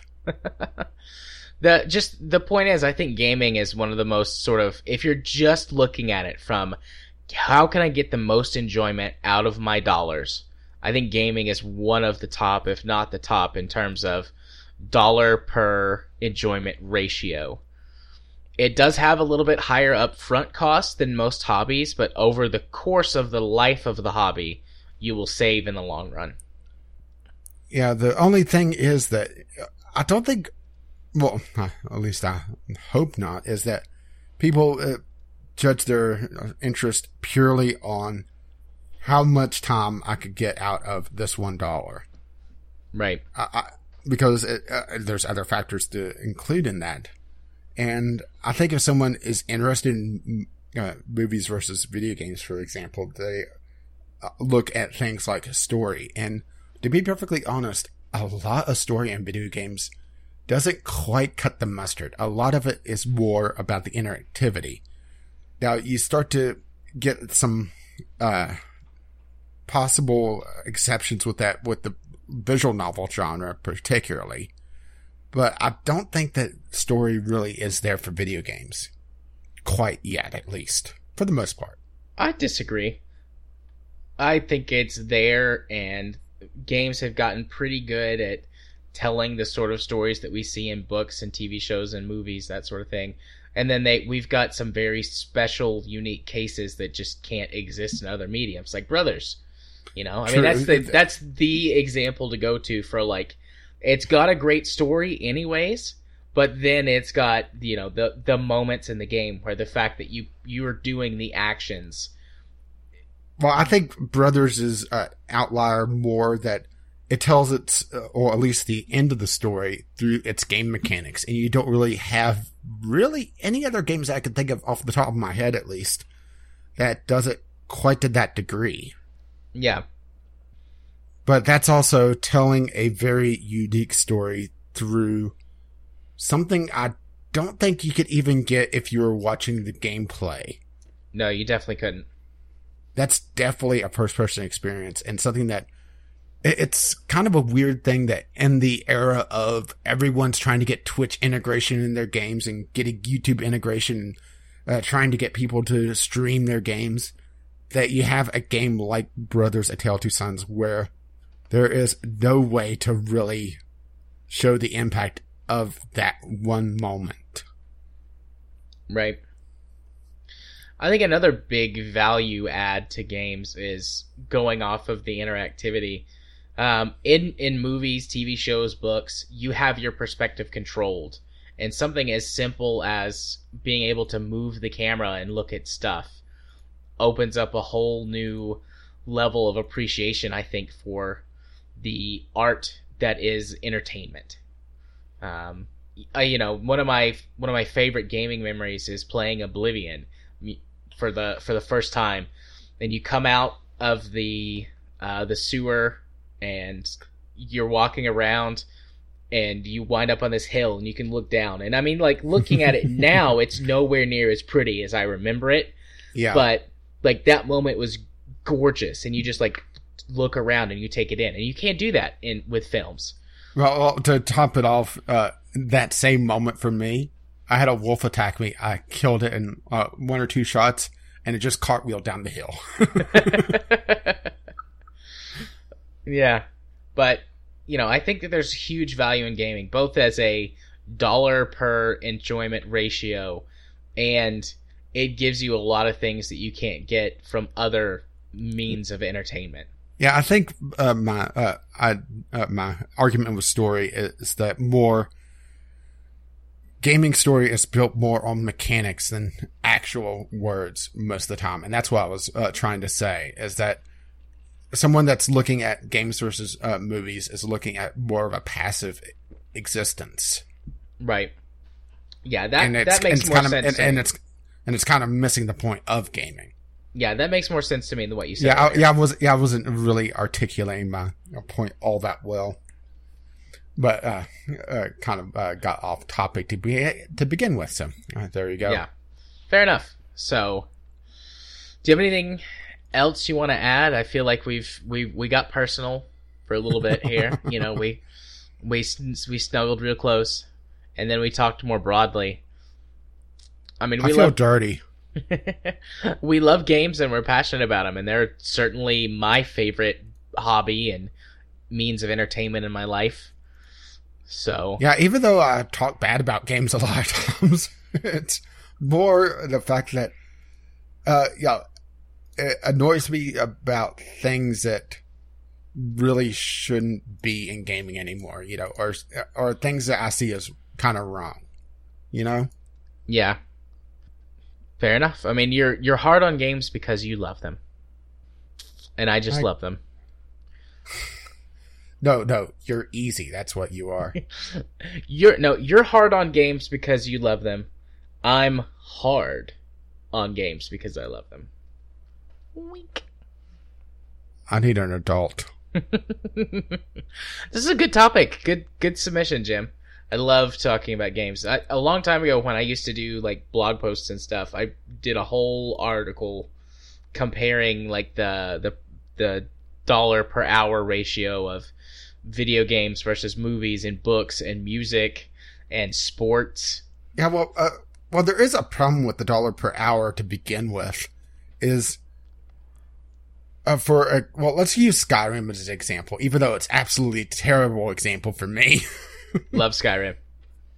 is okay. It's well, let's let's say a hundred hours. All right. Do you think that's a fair thing uh, for someone that wants to do a good chunk of the game? Not everything, and obviously not everything with modding, but it Yeah. comes down to okay. I played the game for a hundred hours, but how many hours did I enjoy the game, and not just filler content? And that's where also dollar per hour really breaks down and doesn't really hold up. Well, well, your hundred hour argument in Skyrim, though. I mean, Well, well I'm using you- that as more of a ballpark, you know, Well, a, a you- more of a nice round number. Yes, but if you like Skyrim, which I know you have a lot of issues with the mechanics and stuff of Skyrim, but if you're someone who likes it, a hundred hours is about the entire main story and all of the major side quests.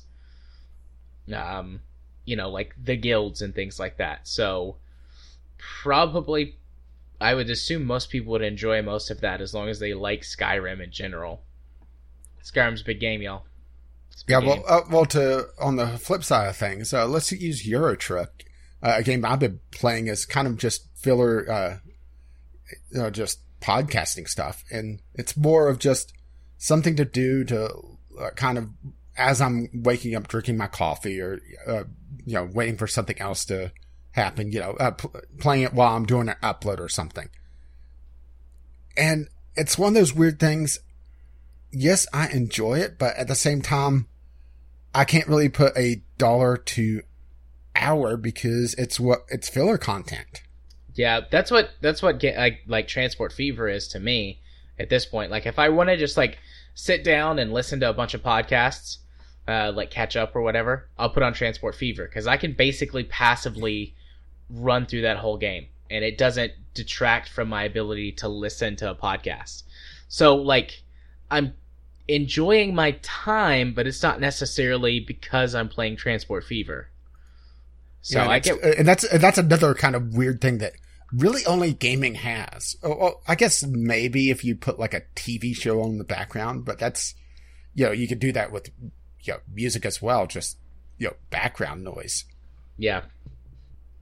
It's it's kind of an odd thing, huh? games are great. They feel all they fill all the niches. Well, uh, that's the thing is that gaming is a medium and not a genre. That's true.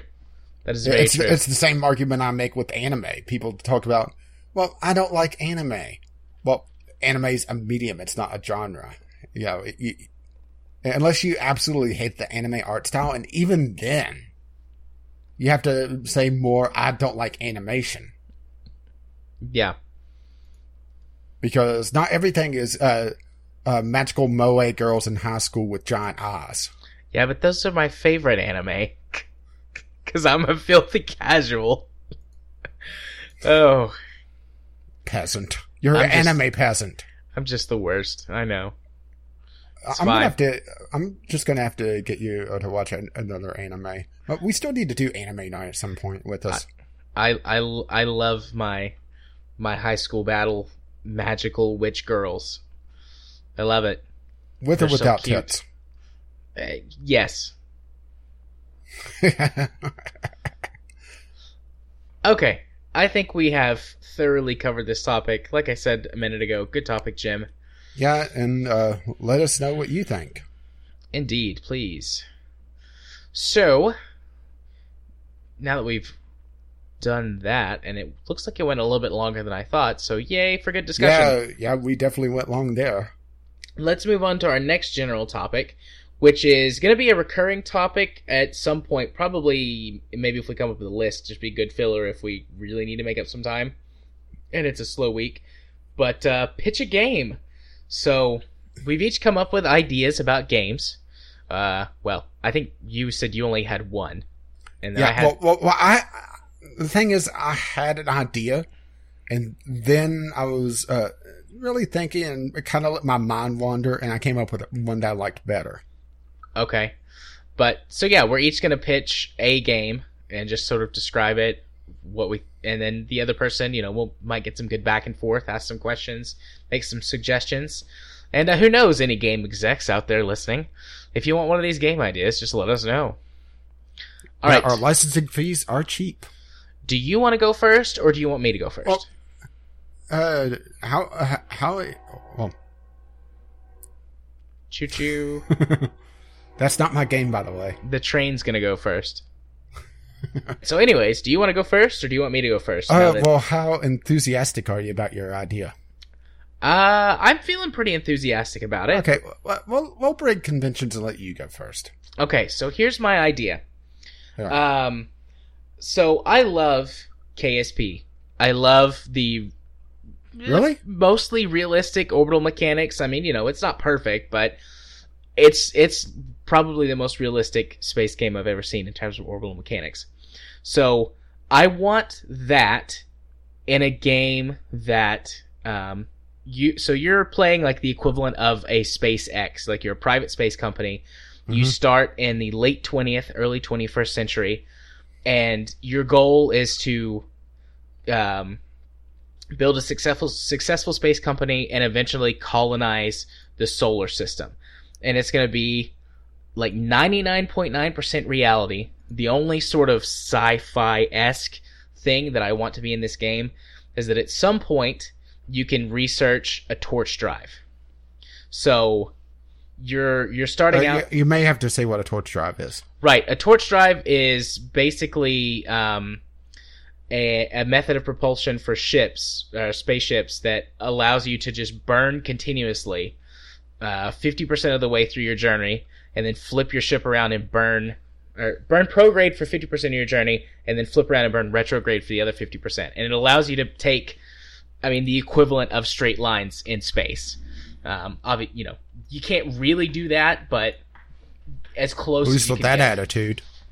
Uh, and the most proposed ideas for them use some form of nuclear fusion generation or nuclear fusion uh, reactor, and then you vent um, plasma to uh, create propulsion in space. That's s- sort of the rough ideas that exist for them today. So they're a real concept; they just don't exist because we don't have. well- Well, it's not the same idea, but I'm trying to think of the name of the uh, drive where it's essentially nuclear weapons uh, uh, with the uh, shockwave hitting against a blast plate. Yeah, I know what you're talking about, but I don't know the name of it. Uh, it's not the same idea, but it uh, allows you to get a, lot of acceleration very quickly because you know it's riding a shockwave, Yeah, which I realize, yeah, shockwaves in space, it's yeah, not. Yeah, it's not going to be the same as you know some doing something like that in atmosphere, but you know it's they're still there. Right. But so the progression for my game is like, you know, late 20th century, early 21st century, you're doing things like SpaceX is doing now, supplying uh, the International Space Station and launching satellites and researching tech. And so then, this is a, basically a uh, larger version of what stable orbit is. Uh, remember, I talked about that game. Uh, well, just after the summer sale, where you're it's a realistic space uh, s- uh, station simulator. somewhat, but I want this game to be focused a lot more on the business aspect. So it starts out pretty concentrated, but uh, later on in the game, you're colonizing the moon, and because you're a private company, how do you make that profitable? Can you do mining? Can you do research? As your technology improves and you get closer to that torch drive, you know, you're pushing out towards Mars, towards the asteroid belt. Um, and then eventually, you know, these other private companies will exist and they're trying to do the same thing and you're trying to beat them out and win the government contracts and things like that. And in my head, I'm thinking eventually you could do things like colonize planets yourself or create asteroid bases, you know, hollow out an asteroid or something, or find one that's spinning and be able to use it for artificial gravity. Because Or actually, launching a, a asteroid at your uh, component, uh, your opponents, and uh, putting them out of business the hard way. Yeah. um, and I, I don't want this game to have any combat. I don't want this game to have any any of that. Wait, what about mining lasers? Well, yeah, but not for combat. for mining hey, you're, atta- you're attacking the rock. and I you know- attack the rock. yeah, fair enough. But you know, you're so you're setting up trade routes and and focusing on R and D and. I got so excited. I was sitting in a meeting and I like that idea popped into my head, and I like started taking notes, and my And your boss is like, "Wow, you're enthusiastic about this meeting." Actually, yeah, yeah. My boss was like, "Wow, Jared, it's like you're you're uh, like on point today," and I was like, "Yeah, totally, absolutely." And I'm like, I'm like writing down like SpaceX, Torch Drive, uh, trade mechanics, setting up routes, and in my you know, and I'm like combining. I, I, I like the way that Transport Fever does it, where you set up routes and it tells you how much time the route is going to take, and the game sort of like calculates like, okay, this percentage of people or things is going to use this route because it's you know this level of efficiency on your time and the size of vehicle and stuff like that. So I I just take Transport Fever and smush it up to the space mechanics of Kerbal Space Pro- Program, and then set it in the real world, and that's like that's what I want. That's my game pitch. Oh well, it's kind of funny. I have a business sim as well. we and by the way, we did not elaborate on this. So. No, we didn't talk about it at all. Except, hey, did you get a game? Okay, sweet, we can do that. But mine is taking a different direction. Okay. I was listening to my podcast today, and uh, I had one idea, and I was uh, listening to my podcast and thought, huh, what I want is kind of a combination of detective game with a business sim on top of it, where as you're doing your uh, d- uh, detective work and doing your cases, you also have to manage your agency. And the where I came up with this was the idea of the broke detective from old time radio, the uh, Pat Novaks, for example, where it's someone down on his luck trying to make ends meet and just trying to get his job done. And it really appealed to me. And it also kind of really feels a niche that isn't there because I started looking around thinking, okay, how many detective games are really out there? There can't And be. then- There's not very No, many. no, no, no, no, no. Then I uh, uh, took it one step further. How many detective games are out there where you're not playing a police detective? And I came up with Batman and Sherlock Holmes for the most part.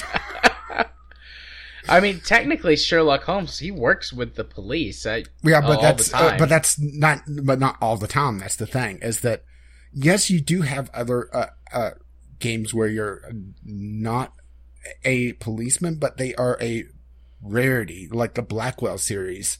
But that's kind of a weird one to begin with.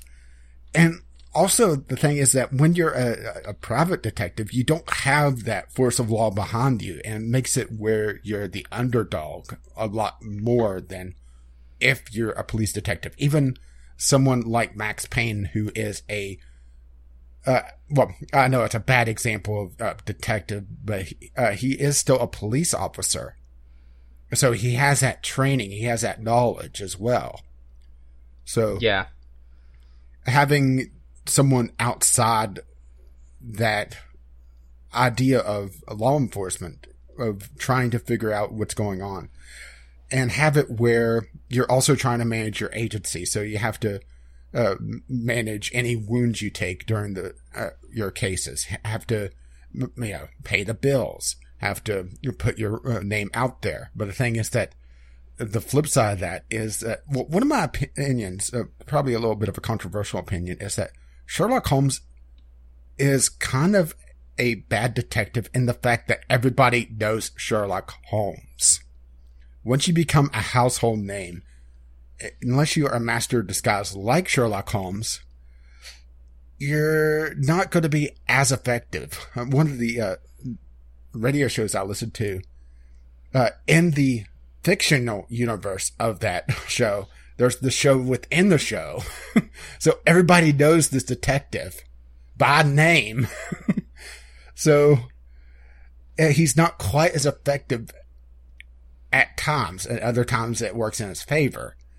So, you know, if you put yourself out there too much, people may know you and that changes how they act. And it's not just, you know, you do your case and it's off the uh, screen. It's a, a, an additional aspect. Maybe point and click, perhaps. Uh, that's something that didn't really quite work out, or something more 3D like LA Noire. But have it where you have to balance things.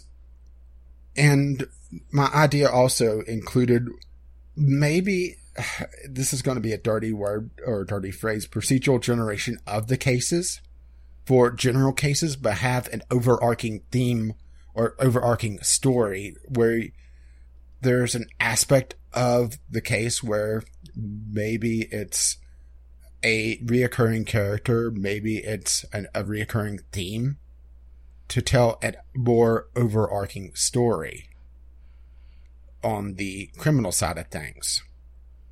So, what do you think? I re- I like your pitch. Yeah, I like detective games. I've played several, but I don't think I've ever honestly, I don't think I've ever played a detective game where that you're not a police detective. Or Unless you're playing a Sherlock Holmes game or Batman. yeah. So I and, and I that's really... a, another thing is that Sherlock Holmes has to be written a very particular way, and that it's something that doesn't really translate very well to gaming unless you do the kind of almost cheesy now detective vision, because the way Sherlock Holmes operates is that he's able to piece together very, very obscure pieces of knowledge. The fact that he does the shape of punch cards or punch holes on a train uh, line, for example, and able to say, oh, you came from this particular train station because they're using a oval shape hole punch on their train tickets. Or he knows the type of ash from cigars or has all the different types of mud around London. Very highly, highly specialized pieces of knowledge that doesn't translate at all to good game mechanics without a cheesy detective vision. And it's something that's very difficult to do otherwise. Yeah. Unless you make it Sherlock Holmes in name only, which is another problem with the Sherlock Holmes games. yeah. Yeah, I uh, I like your pitch. Like your pitch. You want to play it now, don't you? I want to play your game. I also want to play my game. I like my pitch too. But, but I like the idea of uh, uh, sort of having to manage things as well, where particularly I, I imagine at I imagine at the beginning of the game it would be a lot tougher, where you're kind of uh, in the ghetto and trying to make ends meet. Where if you uh, are too gun happy, for example, you may spend way too much on your ammunition, or you have to get yourself doctored up a lot more if you take a you know, get in too many fights. And that causes you to miss cases. Or the fact that you may be a little bit too low key for some missions to show up may cut out a piece of the story. It has a very interesting way to tell story. And it also comes from uh, the fact that some of these old time detectives, the way that they handled story and the way they handled just the variety of cases that a person can, ha- a particular detective can handle was really interesting. One of my favorites is uh, Johnny Dollar, and he's an insurance investigator, which sounds like the world's most boring job, but the, because he works with different agencies, he has a lot of different possibility of cases. Everything from arson to murder to very mundane, just, you know, uh, helping finding a missing person. Yeah. And it's just that variety that also makes for possibly interesting stories and gameplay. But it all comes down to really game mechanics and how it handles. Yeah. Or how it works as a game. And that's probably why you don't see a lot of detective games is that it's very hard to do a good mystery without, you know, figuring out a lot of mechanics that just haven't really been developed all that well. Yeah, and also an issue with detective games is uh, even if you do design a great mystery, once you someone does it, it one time, yeah, you can only play it once.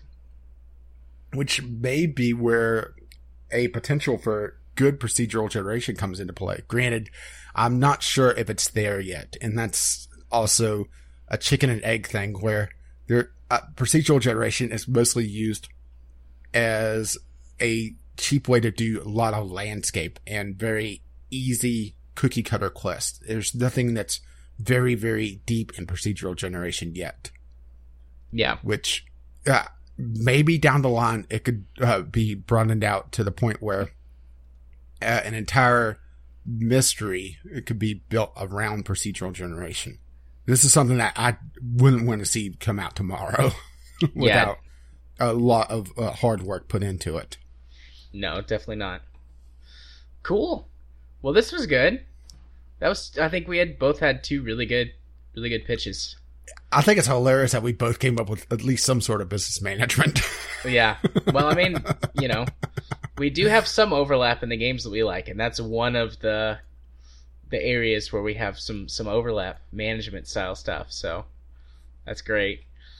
I mean, I did also come up with two others, but I'm I'm gonna hold off on those. I put them on the list, uh, so that next time we do this, Yeah, my original idea wasn't nearly as well cooked as uh, my detective uh, game or detective agency game, I guess.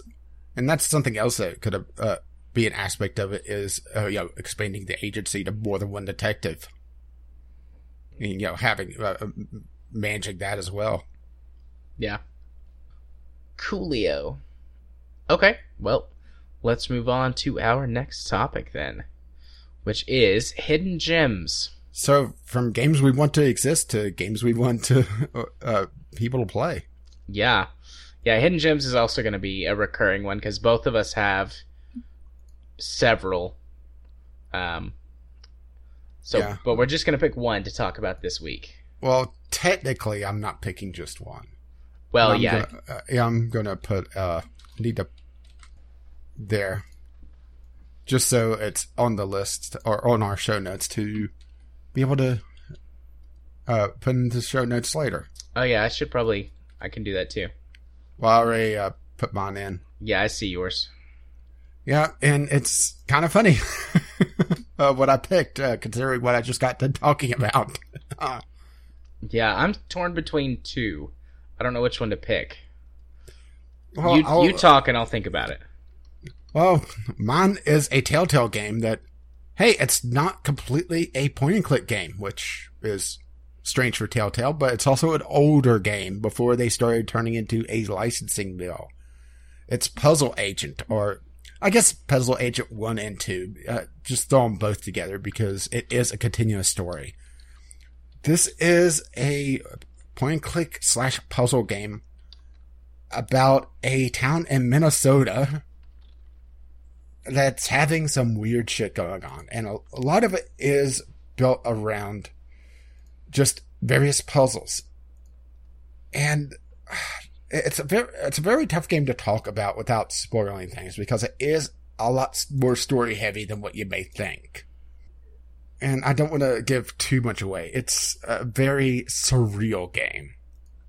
You play as Nathan, uh, no, Nathan Tether. Sorry, I had to get the surname uh, correct. And he is a puzzle researcher in the U.S. De- uh, uh, U.S. Department of Puzzle Research. Yes, there is a government agency for everything. and he's sent to this town in Minnesota to figure out why a eraser factory that supplies erasers to the White House is shut down. And that's the start of the story, and things get even weirder from there. and you're going around solving a lot of puzzles, and most of them are fairly logical. You do get some that require some specialized knowledge, but nothing that is too outrageous, or at least nothing that is required to progress through the game. There are some that require a little bit of, well, uh, probably the worst one that I could think of off the top of my head is the one that you have to figure out how these items in a sh- uh, shop window are positioned, and it's based on the photo negative of that window. And these days, that is kind of specialized knowledge, isn't it? Yeah. but it's also an optional qu- uh, or optional puzzle. So it's one of those things that, yes, it is specialized, but you don't need it to get through the story. And there are two games in the series, and I do wish Telltale would make a third, but let's be perfectly honest, they're gonna, they're not gonna make a third because, you know, it's not a license. Which is uh, very, very frustrating. oh, I kind of wish uh, Telltale didn't just turn into a licensing uh, mill. Oh, and this is also uh, has the art of Graham Annable Abel. Uh, it's not someone I know off the top of my head, but it's uh, a, supposedly a well-known artist or well-known indie comic uh, artist, and yeah, All right.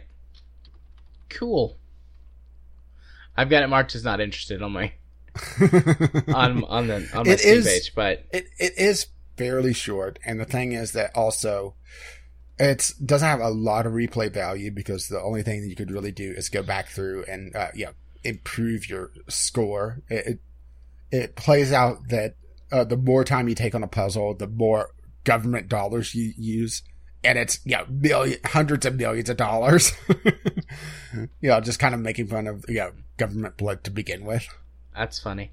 But the fact that you know a, a, a department of puzzle research for the U.S. government to begin with, hmm, it, it does have a very surreal sense of humor.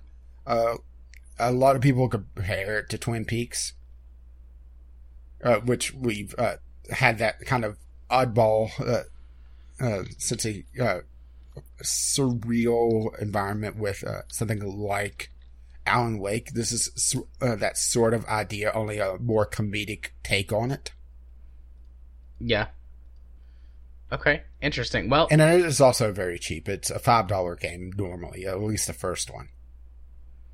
Yeah. Which the second one is a ten dollar game, so you could probably grab both of them, uh, yeah, for like seven or eight bucks uh, on a Steam sale. Yeah.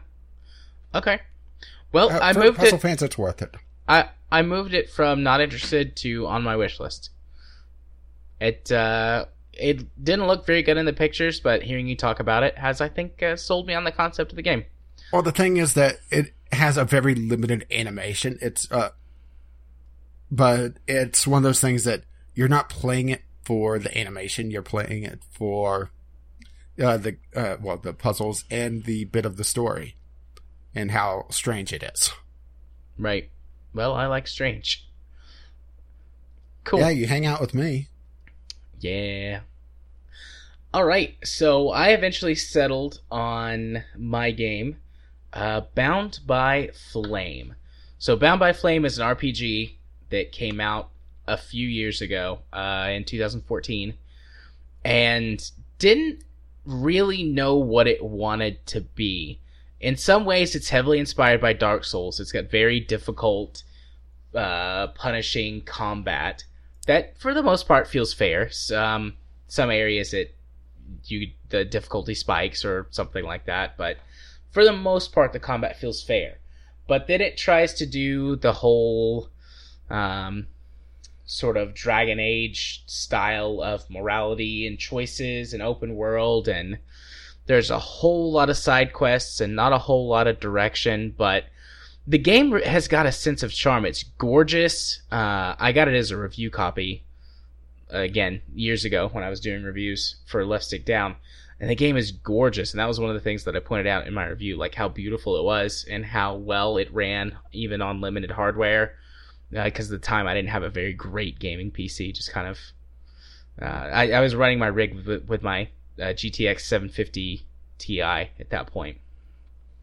Um, but the game just has a real sense of charm. I love the world. It's like you're. It's basically post or like apocalyptic. Like there's these demons that are invading, and everyone so far has lost, but you find this other demon uh, who is more powerful and. Uh, the whole sort of crux of the stories you go through is it's like how much of this demon's power do you accept in order to win out against the other demons, but thus giving up your portions of your soul. And the the farther, like the more evil you become throughout the game to become more powerful, uh, you start to look like a demon, getting horns and scales and weird armor protrusions and things. Oh, so you body. get horny. Pretty much. But it's just I, I I felt like it was handled very well. I felt like the story itself was very deep and engaging. Um, it's also actually got some elements of The Witcher thrown in there. Like there's things you can do to prep for combat before to help you out, give you boosts, and um, or to weaken certain enemies and things like that. It very much encourages you to do things like scout out areas and lay traps, and then draw enemies into the traps so that you have an advantage over them. And it does a really good job with the sense of scale of making you feel like a human who's fighting at sometimes these giant, you know, skeleton monsters or dragon like creatures or just in general like giants they will fuck you up in one or two hits if they get you. But the combat is very satisfying. And it, it allows for quite a bit of uh, uh, variability as well. You can go sword and board uh, like you know you can go traditional sorted board. You can use not uh, like you can dual wield weapons. There's a large variety of um, battle axes and pole arms and pikes. It's got ranged weapons as well. All those are those are more secondary. And then of course, if you continue, if as you go through the game, if you continue to accept more power from the demon, you get spells, um, fire spells, and you can summon creatures to fight for you and things like that. So it's it, it it's kind of a, a, a it suffers a bit from this the whole jack of all trades, master of none syndrome. Yeah, it seems like it's trying to grab from a lot of things. And so yeah, so it's got very parts of it that are really good and parts of it that are really bad. And so um it's a at times it can be a bit jarring, but overall I found the game to be very enjoyable and the good parts, particularly in the storytelling and the way that they do handle sort of the morality and the way that characters respond. For example, if you take on demonic powers, they start to become unsettled, and it's like, well, I mean, I'm following you, I guess, because we need to take out the other demons, but I don't like it. And there's one character that if you take on too much demonic influence, he's like, you know, we need you to finish this quest and save the world, but afterwards I'm fucking killing you because you're a demon. So I'm only mostly a demon. It's just the the story elements were so good in my mind that it overcame the pitfalls that existed within the combat system. But the combat system also had plenty of opportunities where I felt like it it shined and did well. Uh, I think Dark Souls Light is probably the best way to describe the combat system because it, it very clearly is most influenced by Dark Souls. Uh, a but, very slow, weighty combat. Yeah, very slow, weighty combat but there's other aspects in there that allow you to mix it up if you really don't like the Dark Souls style of combat. So, definitely I think a hidden gem. And I mean it's it's got mixed reviews on Steam, so I think that's another sort of justifier of it like eh, a lot of people didn't like it, so you might have missed it, but I really liked it. Yeah, mine is pretty well reviewed on Steam, but the thing is, it's also an early Telltale game, and it's one of the few not pure point and clicks. Outside of things like Poker Night, the inventory, and well, there are other poker uh, games, uh, Puzzle Agent is pretty much the only non-pure point and click. Well, until Telltale has turned into this oddball genre of its own, where it's not point and click, but it's you know, it's not a walking simulator either. Yeah. But you know, if uh, you play one, it, you're pretty much able to say, yeah, that's a Telltale game, or it's just uh, Life is Strange. One of the two. Yeah. So, that's my pick for uh, hidden gem slash underrated type of game. Yeah, and mine as well. Sweet. Well, then that fin- wraps us up on this general topic. Again, this will be a repeating topic sometimes whenever we need to fill a little bit of time. Uh, so our next topic is we're just going to go straight to community corner. Unfortunately, I have to drive, which I mentioned at the beginning of the episode, get up very early and drive very far.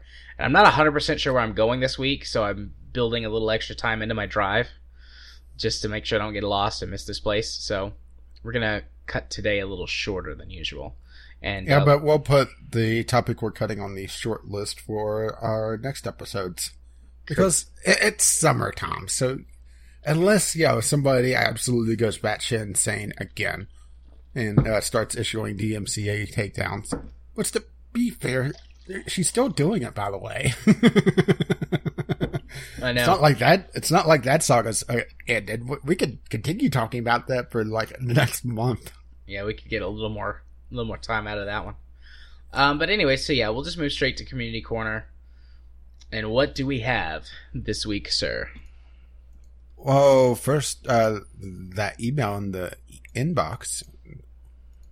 Right, right. Uh, I mean, that is community. It is, it is. So we received a Patreon pledge. I don't know what do you would call it, boost, bump up, upgrade, upgrade from our dear friend Cube. Uh, so thank you very much, sir, for continuing to support us on Patreon.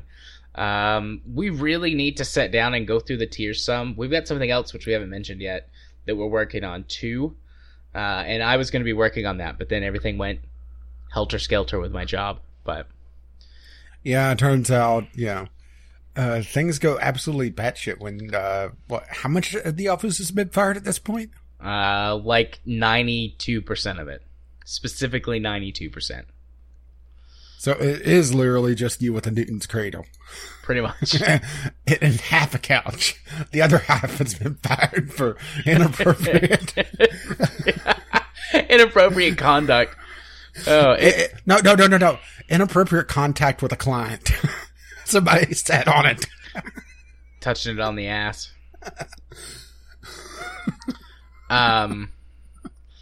Anyways, yeah. So Cube is is now giving us more money, and he hit one of the tiers that we have that we should that we need to take a look at. But Yeah, but Um, we're still going to do that, at least for him. yeah, for him. So we'll uh we'll be sending And, you and, some. and, and, and if we uh, redo it to do something else, we'll, we'll include him naturally. Yeah. Uh, so Cube, we're gonna send you, I guess, our list of general topics. That'd probably be the easiest way to do it. Yeah, Just let well, you pick uh, one. Probably not. Yeah, probably not the full list, but, but narrow it down some because there's some that require some heavy research here. yeah, but we'll let you and, pick and, one. and, and especially with you uh, having uh, you know, a life. Yeah, we'll we'll let you pick one, and we'll do it on the show. Also, I think we would accept you sending us in a topic that you want us to cover. Just please allow us maybe a couple of weeks if it's something that requires research or something like that. I mean, we would well, also we would love more topic suggestions from people in general. Um, we loved Jim's topic that he sent in about the value of games. Yeah, which uh, that was uh, also question of the week content. What three weeks ago now? Uh, I don't remember, but sure, three weeks sounds sounds good. Sounds good. good enough. So yeah, thank you very much, Cube, for giving us giving us some some monies. I like the monies. But we do have a couple of projects that we're we're working on that we'll be spending that money on. So hooray. Hooray money. Yeah, and not all of it's uh, hookers and blackjack. Yep. We also spend some of it on slot machines and uh, video poker. Hey, uh, video poker's uh, rigged. Don't do that. or, or at least find the good ones. You know. Right. Right. All right. So, uh, question of the week then. Right. Question of the week. The question of the week was uh, I had a little bit of inspiration from uh, our love of Wheatley, but I uh, did the inverse. Who is your most hated minor character in a video game? Uh, Jim. Hey, cousin, wanna go bowling? Oh, never before have I wanted to punch a character in the throat so much. Indeed. That's my uh, take on Roman. I I can understand him being so damn clingy, but yeah, yeah. I, I wish there was a. Well, actually, there was that one mission where Niko was talking about how he's too busy in uh, GTA Four. Yeah, I actually like Roman uh, in the the story context, but I mean, I hate the system where everyone calls you and is like, "Hey, you want to go hang out?" It's like, no, leave me alone. Well, I think I think the problem with GTA is the time scale on that, where, you know, what is it like fifteen minutes for a day? So if they try to do a realistic, you know, someone touch base with you a couple times uh, a week, you know, that's you know, within an hour they're calling you two or three times, yeah, and they also have oh, how many characters is there that do that? Five. yeah, it's all of the side characters that you can interact with for missions. And, uh, and also, isn't there, uh, uh, if you get past a certain point with uh, your potential girlfriends, they also do that as well. yeah, they want to go on dates. So if you start building up those, oh boy, you, you start get, getting your phone to ring off the damn hook. Uh, metaphorically speaking, of course, because it is a cell phone. Yeah, Okay, so Kyle, a youngster Joey from Route 30 in Pokemon Gold and Silver. I know he's a meme now, but uh, he called more often than Roman in GTA 4, which I didn't even realize that's a meme. yeah, I I've didn't seen even- it. I didn't even think of youngster Joey in probably two, uh, uh, close to two, two, two decades now. Has it been since uh, uh, Pokemon Gold and Silver? That was the that was the last Pokemon game I really spent a lot of time with. Now that I think about it as well. Pokemon Gold and Silver, uh, 1999 in Japan, and the year 2000 in America. So getting up there, huh? Yeah, Cl- close enough. I mean, I said close to two decades. I knew it was around two thousand. yeah, it's getting getting close to 20 years. Damn, I feel old. But yeah, that, that's what I didn't even realize was a meme. yeah, I've seen it on Reddit here and there a few times. And let's see, we also have Mel's. Can't decide between Counselor Udina and that bitchy reporter from Mass Effect series. At least you can punch the reporter. Damn straight, I punched the reporter. That's Multiple probably times. That's probably the only decision I never did any differently ever. I always punched the fuck out of that reporter. Yeah. I mean, I can't think of a reason not to punch the reporter, to be perfectly honest. Yeah. oh. For me, it has to be By Azura Bazora! You're the grand champion. Yep. For anyone who doesn't know what Rage is referencing, that is the adoring fan you get when you become the grand champion of the arena in Elder Scrolls Oblivion. Yeah, and it seemed like every time I was in town, I would take a shortcut through the arena district and I would run into him.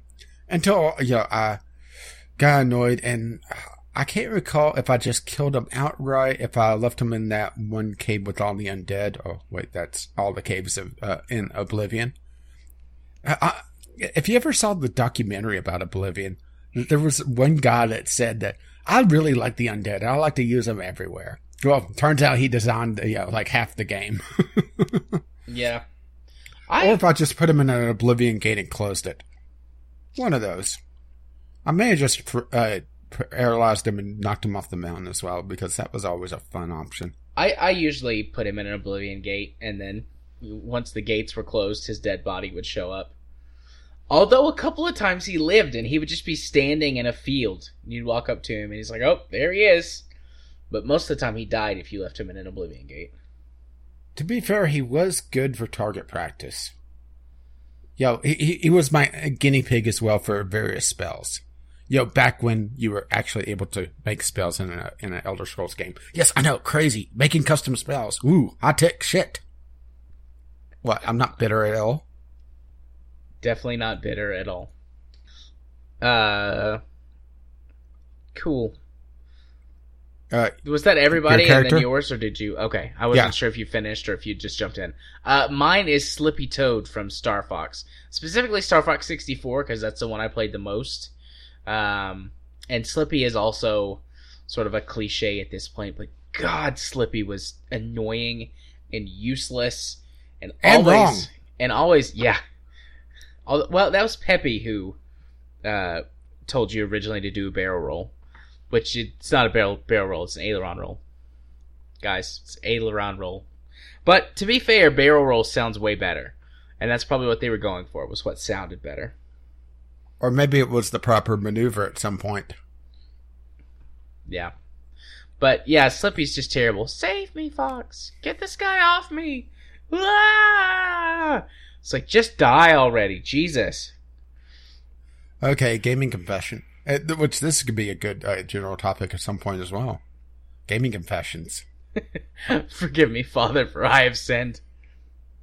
I've never played a Star Fox game. That's fine. You're not missing much. wow. I, I think those are fighting words for uh, you know, a good uh, gaming subset. I mean, I really enjoyed the Star Fox games as a kid, but I've gone back and played them, and they're just. I mean, you know, you fly your ship. Or, what's the what's the type of game called? I mean, the screen comes at you, and you just maneuver your ship around, and you shoot. Shoot 'em stuff. up. Yeah, I guess it's a shmup. It's a 3D shmup, I guess.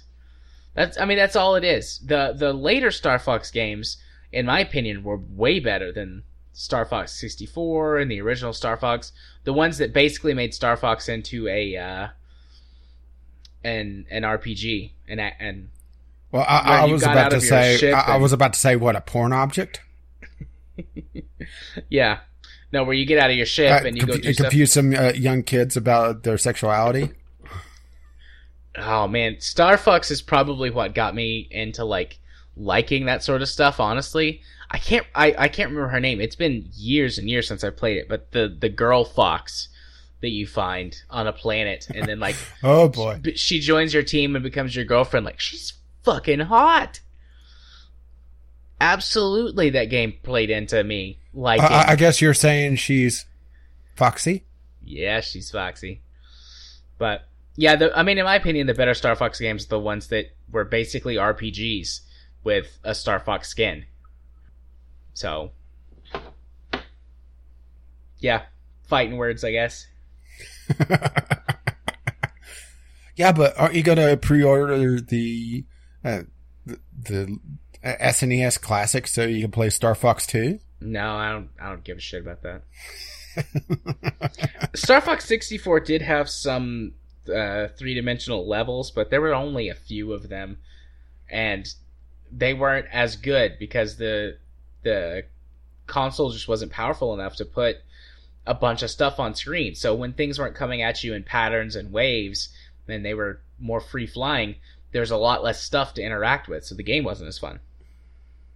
I just want to know whether they're going to release the other games between Star Fox 2 and Star Fox 64. I mean, that's a lot of numbers missing. It is a lot of numbers missing. Yeah, get on it, guys. I mean, they're trying to catch up with Super Mario. You know, Yeah, but Mario's not even a character anymore. He's a hat and a mustache. let's He's a parasite. let's be fair. Mario was always just a hat and a mustache to me. True. But now he's become like the world's easiest cosplay. I mean, you could be any character now and put on a Mario hat and a, and a, mus- and a porn mustache and be Mario possessing something else. I mean, the fact that we now live in a world where Mario can possess a photorealistic dinosaur. Or is that just Yoshi in 4K? oh, that's good. That that was good. Uh, that, that that's a stolen joke, of course, but still. Uh, I've seen uh, people doing the yeah retrospectives, yeah, uh, characters throughout the ages. Uh, Mario uh, doing that, then then it does uh, Yoshi, and it shows the the Mario Odyssey dinosaur. Poor Yoshi. Well, to be fair, Yoshi doesn't have a good existence anyway. Isn't his entire existence just to do a double jump off of uh, some uh, otherwise uh, insurmountable pits? Yeah. Yep, that's Yoshi's existence. And to poop eggs. And be cute. I love Yoshi's Island. Bring ha! Yeah, I never really played it. Well, I never. Uh, I, well, I didn't have a Super Nintendo, so I missed uh, a lot of that nostalgia. And, and we're running into that uh, general topic that we decided to cut. We are. That's okay. It's fine. We'll just All right. ignore that and move on. Yeah, we do have one tweet, which I think is an answer to a question of the week from last week. Maybe. Uh, from Chemist, Dishonored. Honor for All gets a lot of flack, but I thought it was pretty good. Nothing as good as Plants vs. Zombies, though. Which I'm pretty sure he's answering uh, favorite end uh, credit song. Which gotta admit that the uh, Plants vs. Zombies, uh, Zombies on My Lawn, or Zombies on Your Lawn, I should say, uh, is almost an unfair pick because it is uh, Laura Shigihara, and she's awesome. Yeah, I didn't. I don't know who she is, but uh, she did the uh the soundtrack to oh shoot now, uh, a- a game club game that we did not too long ago. And now I'm I'm blanking on our na- on the name of the game club game, so I just got to go to the game club list and wait for it to load. Uh, oh, to the moon, of course. She did the soundtrack to that. oh, okay. Nice. All right. It was just I, I didn't want to say the wrong thing. It's like oh, oh, and it was our second game club game. Yeah. Great game. All right. Cool. What all now? Yeah, and if you wish to uh, join the discussion, you can email us, vglpodcast at gmail.com, or just tweet us, VGL Podcast, on the Twitter. Right. So now it's time to go do our Steam Discovery queue. Yep. I can't remember who said it, so I'm just gonna go. Uh, music. yeah, that's fine. and I, yeah, and I immediately get uh, Foxhole, which is the early access t- uh, uh, release of a game that I had on my uh, games to look out for for this year. This is a, a MMO uh, top-down sh- or, or top-down or isometric shooter, depending on uh, your terminology of this, where it- it's think of it as a, essentially a 2D PlanetSide in World War II. That's probably about the best way I could describe uh, this. It looks very interesting, but it runs into the whole chicken and egg problem of it's an indie um, multiplayer shooter. Yeah. Granted, I'm not sure just how many players are playing it, and um, quickly looking at it on uh, my Chrome, so I get my Steam numbers. Oh, but it has a good player base. It has 2,700 playing right now. Yeah, So, it, so it's definitely overcome the initial issue of uh, indie games. Yeah. I've played it a few times, but it was still in its pre-alpha state where you had to. I think. Yeah, it looks a lot better now. I mean, I enjoyed what I played, but it was very, very Yeah, know, bare bones. Yeah, and it's given me this because I played Company of Heroes and War Thunder. So that's my first one, and I have a second one right away. Well, that's good because so far my list is just shit. Uh, my second one, it's not for me, of course, but it's for you. Dream Daddy, a dad dating simulator. Yeah, is it a gay dad dating simulator? yes. Yeah, So even more for you, right? that's already on my wish list. Uh, and the thing is, I saw this on the upcoming games on my review site and thought little of it, but it seems like it's a lot higher quality than what I initially thought it was going to be. Then again, you know, just looking at it and not l- really looking in depth on it, it's uh, kind of easy to just write it off. Yeah, yeah. I've heard nothing but good things about this game from the people that I trust most to review visual novels and dating sims for me. Yeah, it's supposedly uh, pretty high quality if you're yeah if you're not don't mind yeah a bunch of gay dads and that's the I think that's going to be the hang up for some people. Yeah, but I But love gay uh, dads. but- Well, of course you do. and oh, I I guess I should say why Dream Daddy is on here. It's highly reviewed, and that's about it. It doesn't account for you know the massive amount of uh, visual novels in my uh, library. I guess. Yep. Well, I'm actually Uh, in the are- middle of my second queue, and I still have got nothing.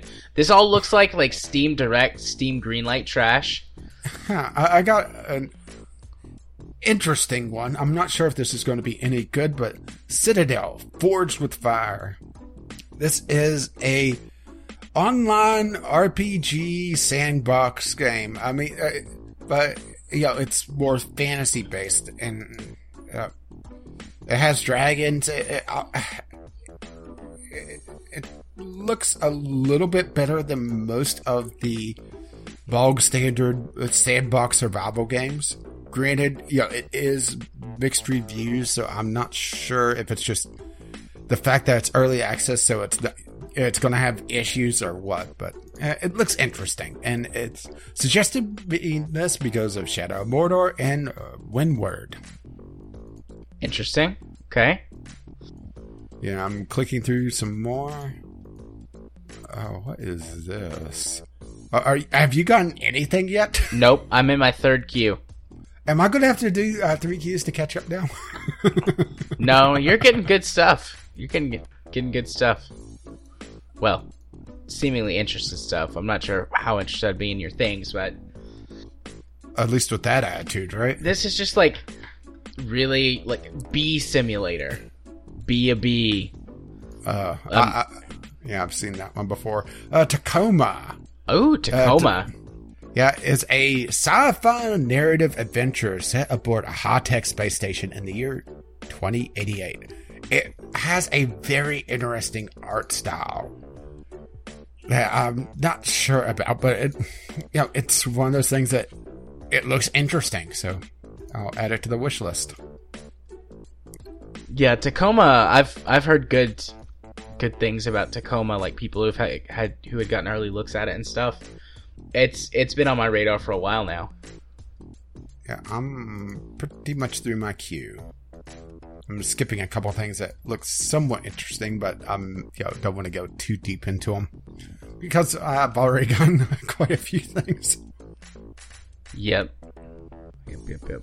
Well, are you on like Q five now? I'm in the middle of my fourth Q. I I I really was joking about that. I really have just gotten a whole bunch of garbage. I mean, I'm five How many F1 the games have you seen? So far, none of them. I still can't believe I got what was it? Three F1 games? Four? yeah. This looks interesting. This is my last one. Uh, the it has some real pedigree behind it. Um, um it's from Ninja Theory. Hellblade: Senua's Sacrifice. It looks absolutely beautiful. I'm gonna. There's a link for you. Yes. from the ma- from the- something. From the makers of Heavenly Sword, Enslaved Odyssey to the West, Devil May Cry, comes a brutal journey into myth and madness. Set in the Viking Age, a broken Celtic warrior embarks on a haunting vision quest. This looks very interesting. This is coming out in a few days. And it's a $30 game, so it's not even a full price AAA game, and it has some really shocking visuals to it. Take a look at those screenshots, Jared. Okay. What do we got here? Oh, that looks nice. Yeah, see why I, I kind of stopped, uh, especially that first screenshot with uh, the main character uh, on a boat. Yeah, I That's mean, gorgeous. just look at that. Look at that water. That is. I, I realize looking at screenshots of the audio podcast, excellent podcasting material. Well, the last screen, well, the last screenshot though, does some really great looking facial details and animation. The eyes look Now, believable. now the question is: Is this gameplay footage or cutscene footage? Yeah. Also, are these uh, bull shots? shots. Still, that's Uh, the that uh, looks the, gorgeous. the, the third to last with the close up of the. Uh, uh, well, I'm assuming a girl. yeah, that, I would assume female. I I mean, that's that's a very feminine looking face. Yeah. But the uh, uh, the makeup on her forehead and uh, across the her eye is just uh, done very well. Well, it looks like Ash actually. You know. Yeah. That's that's gorgeous. Out of that whole picture, the teeth are the only thing that seem a bit off to me. Yeah, but it could just be you know a screenshot. Yeah. But but look at the eyes, uh, the life in them. That- Yeah. That's one thing is that eyes are very tough to do in a video game. You get that kind of dead eye look. But It's just that uh, little bit of light in them. Also known as Andromeda eyes. No, that's dirt face. Yeah. Yeah, but that was my last discovery queue item, and that's a that's a winner if uh, just from the pedigree of that uh, of the you know uh, the studio. Yeah, I'll put that on my wish list. I, I Enslaved Odyssey of the West is a is an odd game as well. Yeah. Uh, So I finally found one that looks interesting enough for me. Oh dear God! I, I- I'm I'm just, I just I just I just see the name of this. Yep, Deep Space Waifu. It is a shmup, but it's a strip 'em up instead of a shoot 'em up. I guess I would make it a stump, stimp, strip 'em up. Stimp. That is one huge ass. But uh, it's like it's using like shmup principles, but you shoot the girls on the screen and their clothes fall off. You have to avoid the enemies to see the naked Animu girls. And this this is the best thing that I've gotten in my entire queue. Like honestly, if I was having a normal queue, I might have even skipped this because it looks real bad. Wow. No, no, I went to the uh, to the uh, Steam uh, uh, group or the Steam uh, uh, screenshots just to see how uh, explicit they get, and damn, Yeah. Granted, uh, huh, here's something. Uh, uh, they must have an, an adult patch because there's some that are very explicit, and then there's some that are sans nipples. I mean, if you're going to have a strip 'em up game like, I, I imagine this has to be, you know, just uh, how Steam handles things.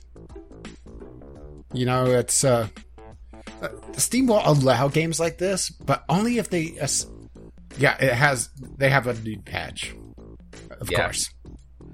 Well, Uh, good. they'll- That's, they'll- that's what I they'll- want. They'll, they'll allow a game like this, but they won't allow it to be sold with nipples unless you have a a, a patch or some sort of DLC.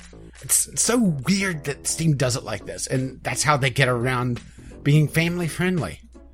Because yeah, a 13 year old kid will see this and not think, "Gee, I wonder if they'll have uh, something to add the nipples or uh, add the pussy." Yep. Uh, it's just, I think Steam really needs to figure out: are they going to allow this uh, full bore without uh, censorship, or if they're going to uh, lock down their store to, you know, rather sexy games? And the thing is, they've made their ga- their store more and more and more open. I think it, we know where it's going. It's just they're reluctant to take that final step.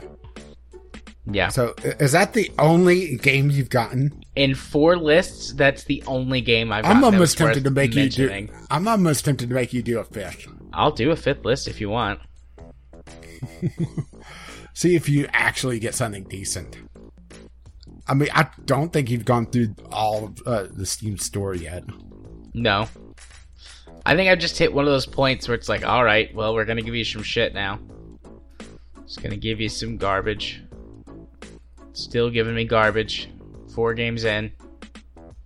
And for garbage for you is quite the statement. Ooh. Okay. Yes. Happiness. Solar Settlers. A card driven space exploration strategy game set in the far future. Okay, well, uh, give me a link. Yep. Right, getting it right now. There you go. This game is on my list because I've played Tharsis, Galactic Civilizations 3, and other things. It says you already have this game. I assume Yeah, I you was- review copy. Yeah, I was about to say, wait a minute, this looks familiar. yeah, review copy. I'll put in for a review copy too. Who knows? Might get it. But it looks looks pretty nifty. I'm I'm I'm up for that. Yeah, that's one thing that I'm a little shocked that hasn't really been expanded on is card based games that aren't, you know, Hearthstone or aren't the multiplayer CCGs. Taking the card uh, and deck building elements and putting them into like an RPG. I mean, I've seen a couple things uh, like that, but never really expanded upon, you know? Yeah. So after that, the next four games so far have been. They look like they belong on Newgrounds. Uh, gotta live Steam Direct, huh? And that's another queue, yeah. So, two games and five queues.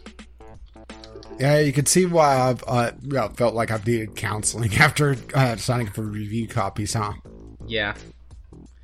Because, yeah, there's a lot of bad shit coming out. And the thing is, I'm not sure if it's going to get better or worse. I Probably mean, to worse. be fair, th- there, I'm looking at uh, the recent re- releases. Uh, there's one called "Hold My Beer." and watch this. No, no, uh, they don't have the subtitle. That's the se- That's the sequel. It's literally just yeah. Uh, sim- uh, it's a VR simulator at that of doing stupid shit. Sounds boring. well, to be fair, VR experiences like that, you know, oh boy, this is going to probably get me in trouble with at least one person. The fact that a game is in VR tends to set the bar a little lower on expectation for at least some players because there's just not that much out there for VR yet. So Yeah. you're more, uh, I think people are more willing to play something that's less than great because, yeah, your options are limited still. Right? I wonder how much trouble I'm getting in right now. Who knows? It's fine. Who knows? Maybe I'll prompt an email. I hope so. All right. Well, that wraps up our discovery queue. I'm not going through another queue. Which that brings us to the portion of the podcast where I always go first in talking about my stuff and things. And if you want to see my stuff and things, you can do so over on YouTube by searching for Gaming Psychologist. I've got Wait, they allow that on YouTube? Yeah, they do. I've got several videos uh, up and queued. It's uh, Divinity and Straight as a Pretzel and things like that. So just my my usuals uh, as I plow through uh, more work related issues. Although hopefully those are behind me and things can get back to being a little more. I don't know, exciting and interesting. My sub count is still over 100. It's like 105, I think, today. It's or maybe 104. I don't know. I can't really be asked enough to go look, so it's there, and that makes me happy. Uh, and I got my own custom URL, youtube.com slash C for some reason. I don't know what the C's there for. Slash gaming psychologist. Or couldn't you just put, uh, you know, have it, uh, go for the Mexican, uh, uh, version of the or something? L. L. Um, Yeah. Well, I was blanking on it. It's like, wait, wait, wait. I, I'm going with this joke uh, because I know it's a letter, but I'm blanking on it from trying to talk. Yeah, well, fuck it. anyways yeah so youtube.com slash c slash gaming psychologist you can also if you want to follow me on twitter you can do so at jma4707 i tweet about all kinds of things only which 75% of them give or take are political mostly give um, Uh, per, uh, especially lately. if you want to watch me stream games on Twitch, you can do so over at twitch.tv slash jarthur4707. Uh, that should be back to normal this week. Last week, we had to take the week off so that Rage and I could uh, catch up, or not catch up, but get ahead on some recording stuff. Because next week, my kid is having surgery. Uh, it's minor stuff, tonsillectomy, but uh, they are worried about a couple of complications just because of drug allergies that run in my family. So we're just to be safe, we're taking the day off, uh, and not going to record that night. So I'll I'll post on Twitter that it, when everything's okay for those of you out there who I know will be concerned. Uh, and I do appreciate Wait, your I'm con- supposed to be concerned? I, I'm joking. I'm joking. I do I do appreciate your concern and your love for the small version of me that I made a few years ago. He's quite adorable most of the Well, time. uh, well, they, they look at it this way. The 2.0 version can't be worse. That's what you think. also, not with that attitude. Um, but well, uh, well, I am factoring, uh, yeah, at least a portion of Katie as well. yeah, fair enough. Fair enough. Uh, but yes, Twitch streaming. Once again, twitch.tv slash jarthur4707. Eh, I also appear on another podcast, which I briefly mentioned earlier in my YouTube stuff. That's Straight as a Pretzel. I do it with our very own chemist here. It usually premieres on Mondays, uh, whenever we're able to record. We're on a a less set recording schedule right now, so well, see, that's what happens when you have, uh, what is it, eight, nine hours between your time zones. Yeah, it's like eight, but when daylight savings is gone, it's nine, and then he has daylight savings at some point. I think it's weird. Yeah, then you have to break out the decoder rings to figure it out. And But anyways, it goes up on most Mondays at uh, straightpretzel.wordpress.com. I think is the website, uh, or on Twitter at straightpretzel. Also, if you want to be my friend on Steam, You can send me a friend request. My username is jarthur4707. I accept all friend requests, and still the streak is unbroken. Everyone who adds me as a friend is always super nice and cool, and I like talking to and playing games with super nice and cool people.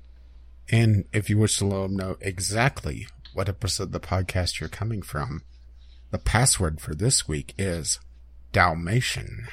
it's good. Dalmatian. well, for me, well, obviously this week, since I talked about it, new uh, series going, well, actually is already live The Incredible Adventures of Van Helsing 3. I will admit that at least the beginning of the uh, series is not exactly as impactful as I was hoping, but I'm hoping that, yeah, as the story picks up and this is the final chapter of the story, that gets more interesting. Then again, this is my content, so mm, there you go. Uh, let's see, RimWorld. Uh, RimWorld, RimWorld. Yeah, it is resetting. This is the final week of Alpha 16. My episode count for it was 117 episodes of Alpha 7 or, or Alpha 16. And the series should end uh just well, uh, 12 hours after this podcast goes live. Oh, which means that new setup going on. I had a failed uh, recording session on my first attempt on Alpha 17 mostly uh, due to a cat just yelling in the background that I didn't hear with my headset on, and also it wasn't a particularly good start to begin with. So instead of struggling and trying to salvage, I'm just going to try recording again tomorrow night. And of course, that means all names are back in the list, and I already know who are, my first three are. You know, I, you know, I actually have a question. Uh, I want your opinion on this, Jared. Okay. Since be Cool is paying us uh, a, a fair amount of money. Do I move him up the list, or do I remove him from the list so I stop killing him? You move him up the list so he appears more, but you give him a shittier job. Well, what's Groove going to do then? Die. Yeah, but th- if he dies, then he can't whine about hauling. Matter of fact, I specifically added a mod so that even if he shows up and incapable of, uh, of hauling, he could still haul. It removes the incapable and makes it hated. so you can imagine what Groove's going to be doing. Maybe we could somehow convince use this as a way to convince Groove to give us money on Patreon. I don't know how we're gonna figure that out, but I'm a therapist, so I'll just psychology that shit. No, no, I have it. Uh, I installed a mod for uh, that has hauling robots. Every single one of my hauling robots are, are going to be named after him. That would work. of course, if he shows up on my name list, uh, thankfully I have the list right here. Let's see, where is Groove on here? Uh, oh, Groove is pretty far down the list yeah, uh, maybe uh, you know I can name all my hauling bots after him and not be confused when I see a bunch of grooves running around. there you go. You know, it's something to figure out. Anyway, RimWorld's resetting. I need to do some of the uh, work for that, which means setting up the new thumbnail, uh, uh, well, template, and also writing out all the mods for the mod list because there's a few let's put it this way. I bought it till it breaks and I dial it back a little bit. Unfortunately, I had to ditch the psychology mod. It was, it was having some weird interactions. So sorry, Jared. Nah, it's okay. It's a very interesting mod. It's just, it has some odd interactions with a few things that I really wanted to use. And let's see. And of course, Divinity still ongoing. Um, I mean, there. what else is there to say on that, right? The venue's probably going to go through the end of the year. Probably, but we're still enjoying it, so that's good. Yeah, a little confused about the story at this point because you know we've had two major stoppages. I think we should have took notes as we played, right? yeah, I'm not really having struggling. I'm sure Well, I've forgotten more- some incidental Yeah. details, but Yeah, yeah, it's more. of, Yeah, why are we here again? uh, I, I've had had that. Yeah, once or twice. It's like, wait a minute, uh, uh, who? Oh, right, that character. Yeah, I almost forgot about that. But yeah, all that and the Sunday Sampler, which hopefully will be a better game this time around, but um, not counting on it. Appears on my channel, Gaming with Caffeine Rage, or Gaming with Rage, if you wish to just use the URL directly. And if you wish to see me tweet somewhat randomly about, well, I think my last non uh, linked up tweet was me bitching about a cat uh, ruining RimWorld, and before that, the English with the uh, end of the Bluetooth uh, speaker saga. hey, if your spe- if your Bluetooth speaker has a heating phenomenon, don't worry, it's normal. Uh, you find all that over at Gaming with CR. Which means we are at the end of the show. Once again, if you wish to contact us, uh, our email is vglpodcast at gmail.com with your voice voicemails, letters, gaming related topics, general topics, or just, you know, what Jared could do with himself. Because I blame him. oh, I like that idea, but I'm not sure they will. Uh, or you just tweet us uh, those ideas, even though I have a feeling Twitter may censor some of that. uh, VGL podcast on Twitter. If you wish to help to pay for this absolute madness, well, well, we do thank you for that, and you d- do so over at Patreon, patreon.com slash VGL podcast.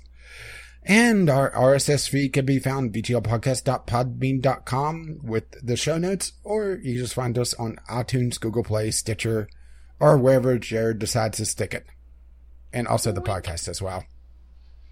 Our intro and outro music is On the Ground by Kevin MacLeod, and our Discovery Queue music is Doobly Doo. Wait for, uh, there we go. I love that that still makes me chuckle sometimes. Uh, also by Kevin MacLeod. You can find his work and at incompetech.com until he goes absolutely insane with DMC takedown notices. Indeed, and as always, you can. Oh well, I I messed it up. You up. I messed it up. Take two, and as always, as his lovely music starts to roll across my voice. Bye bye now. and that makes me laugh way too much. Bye bye.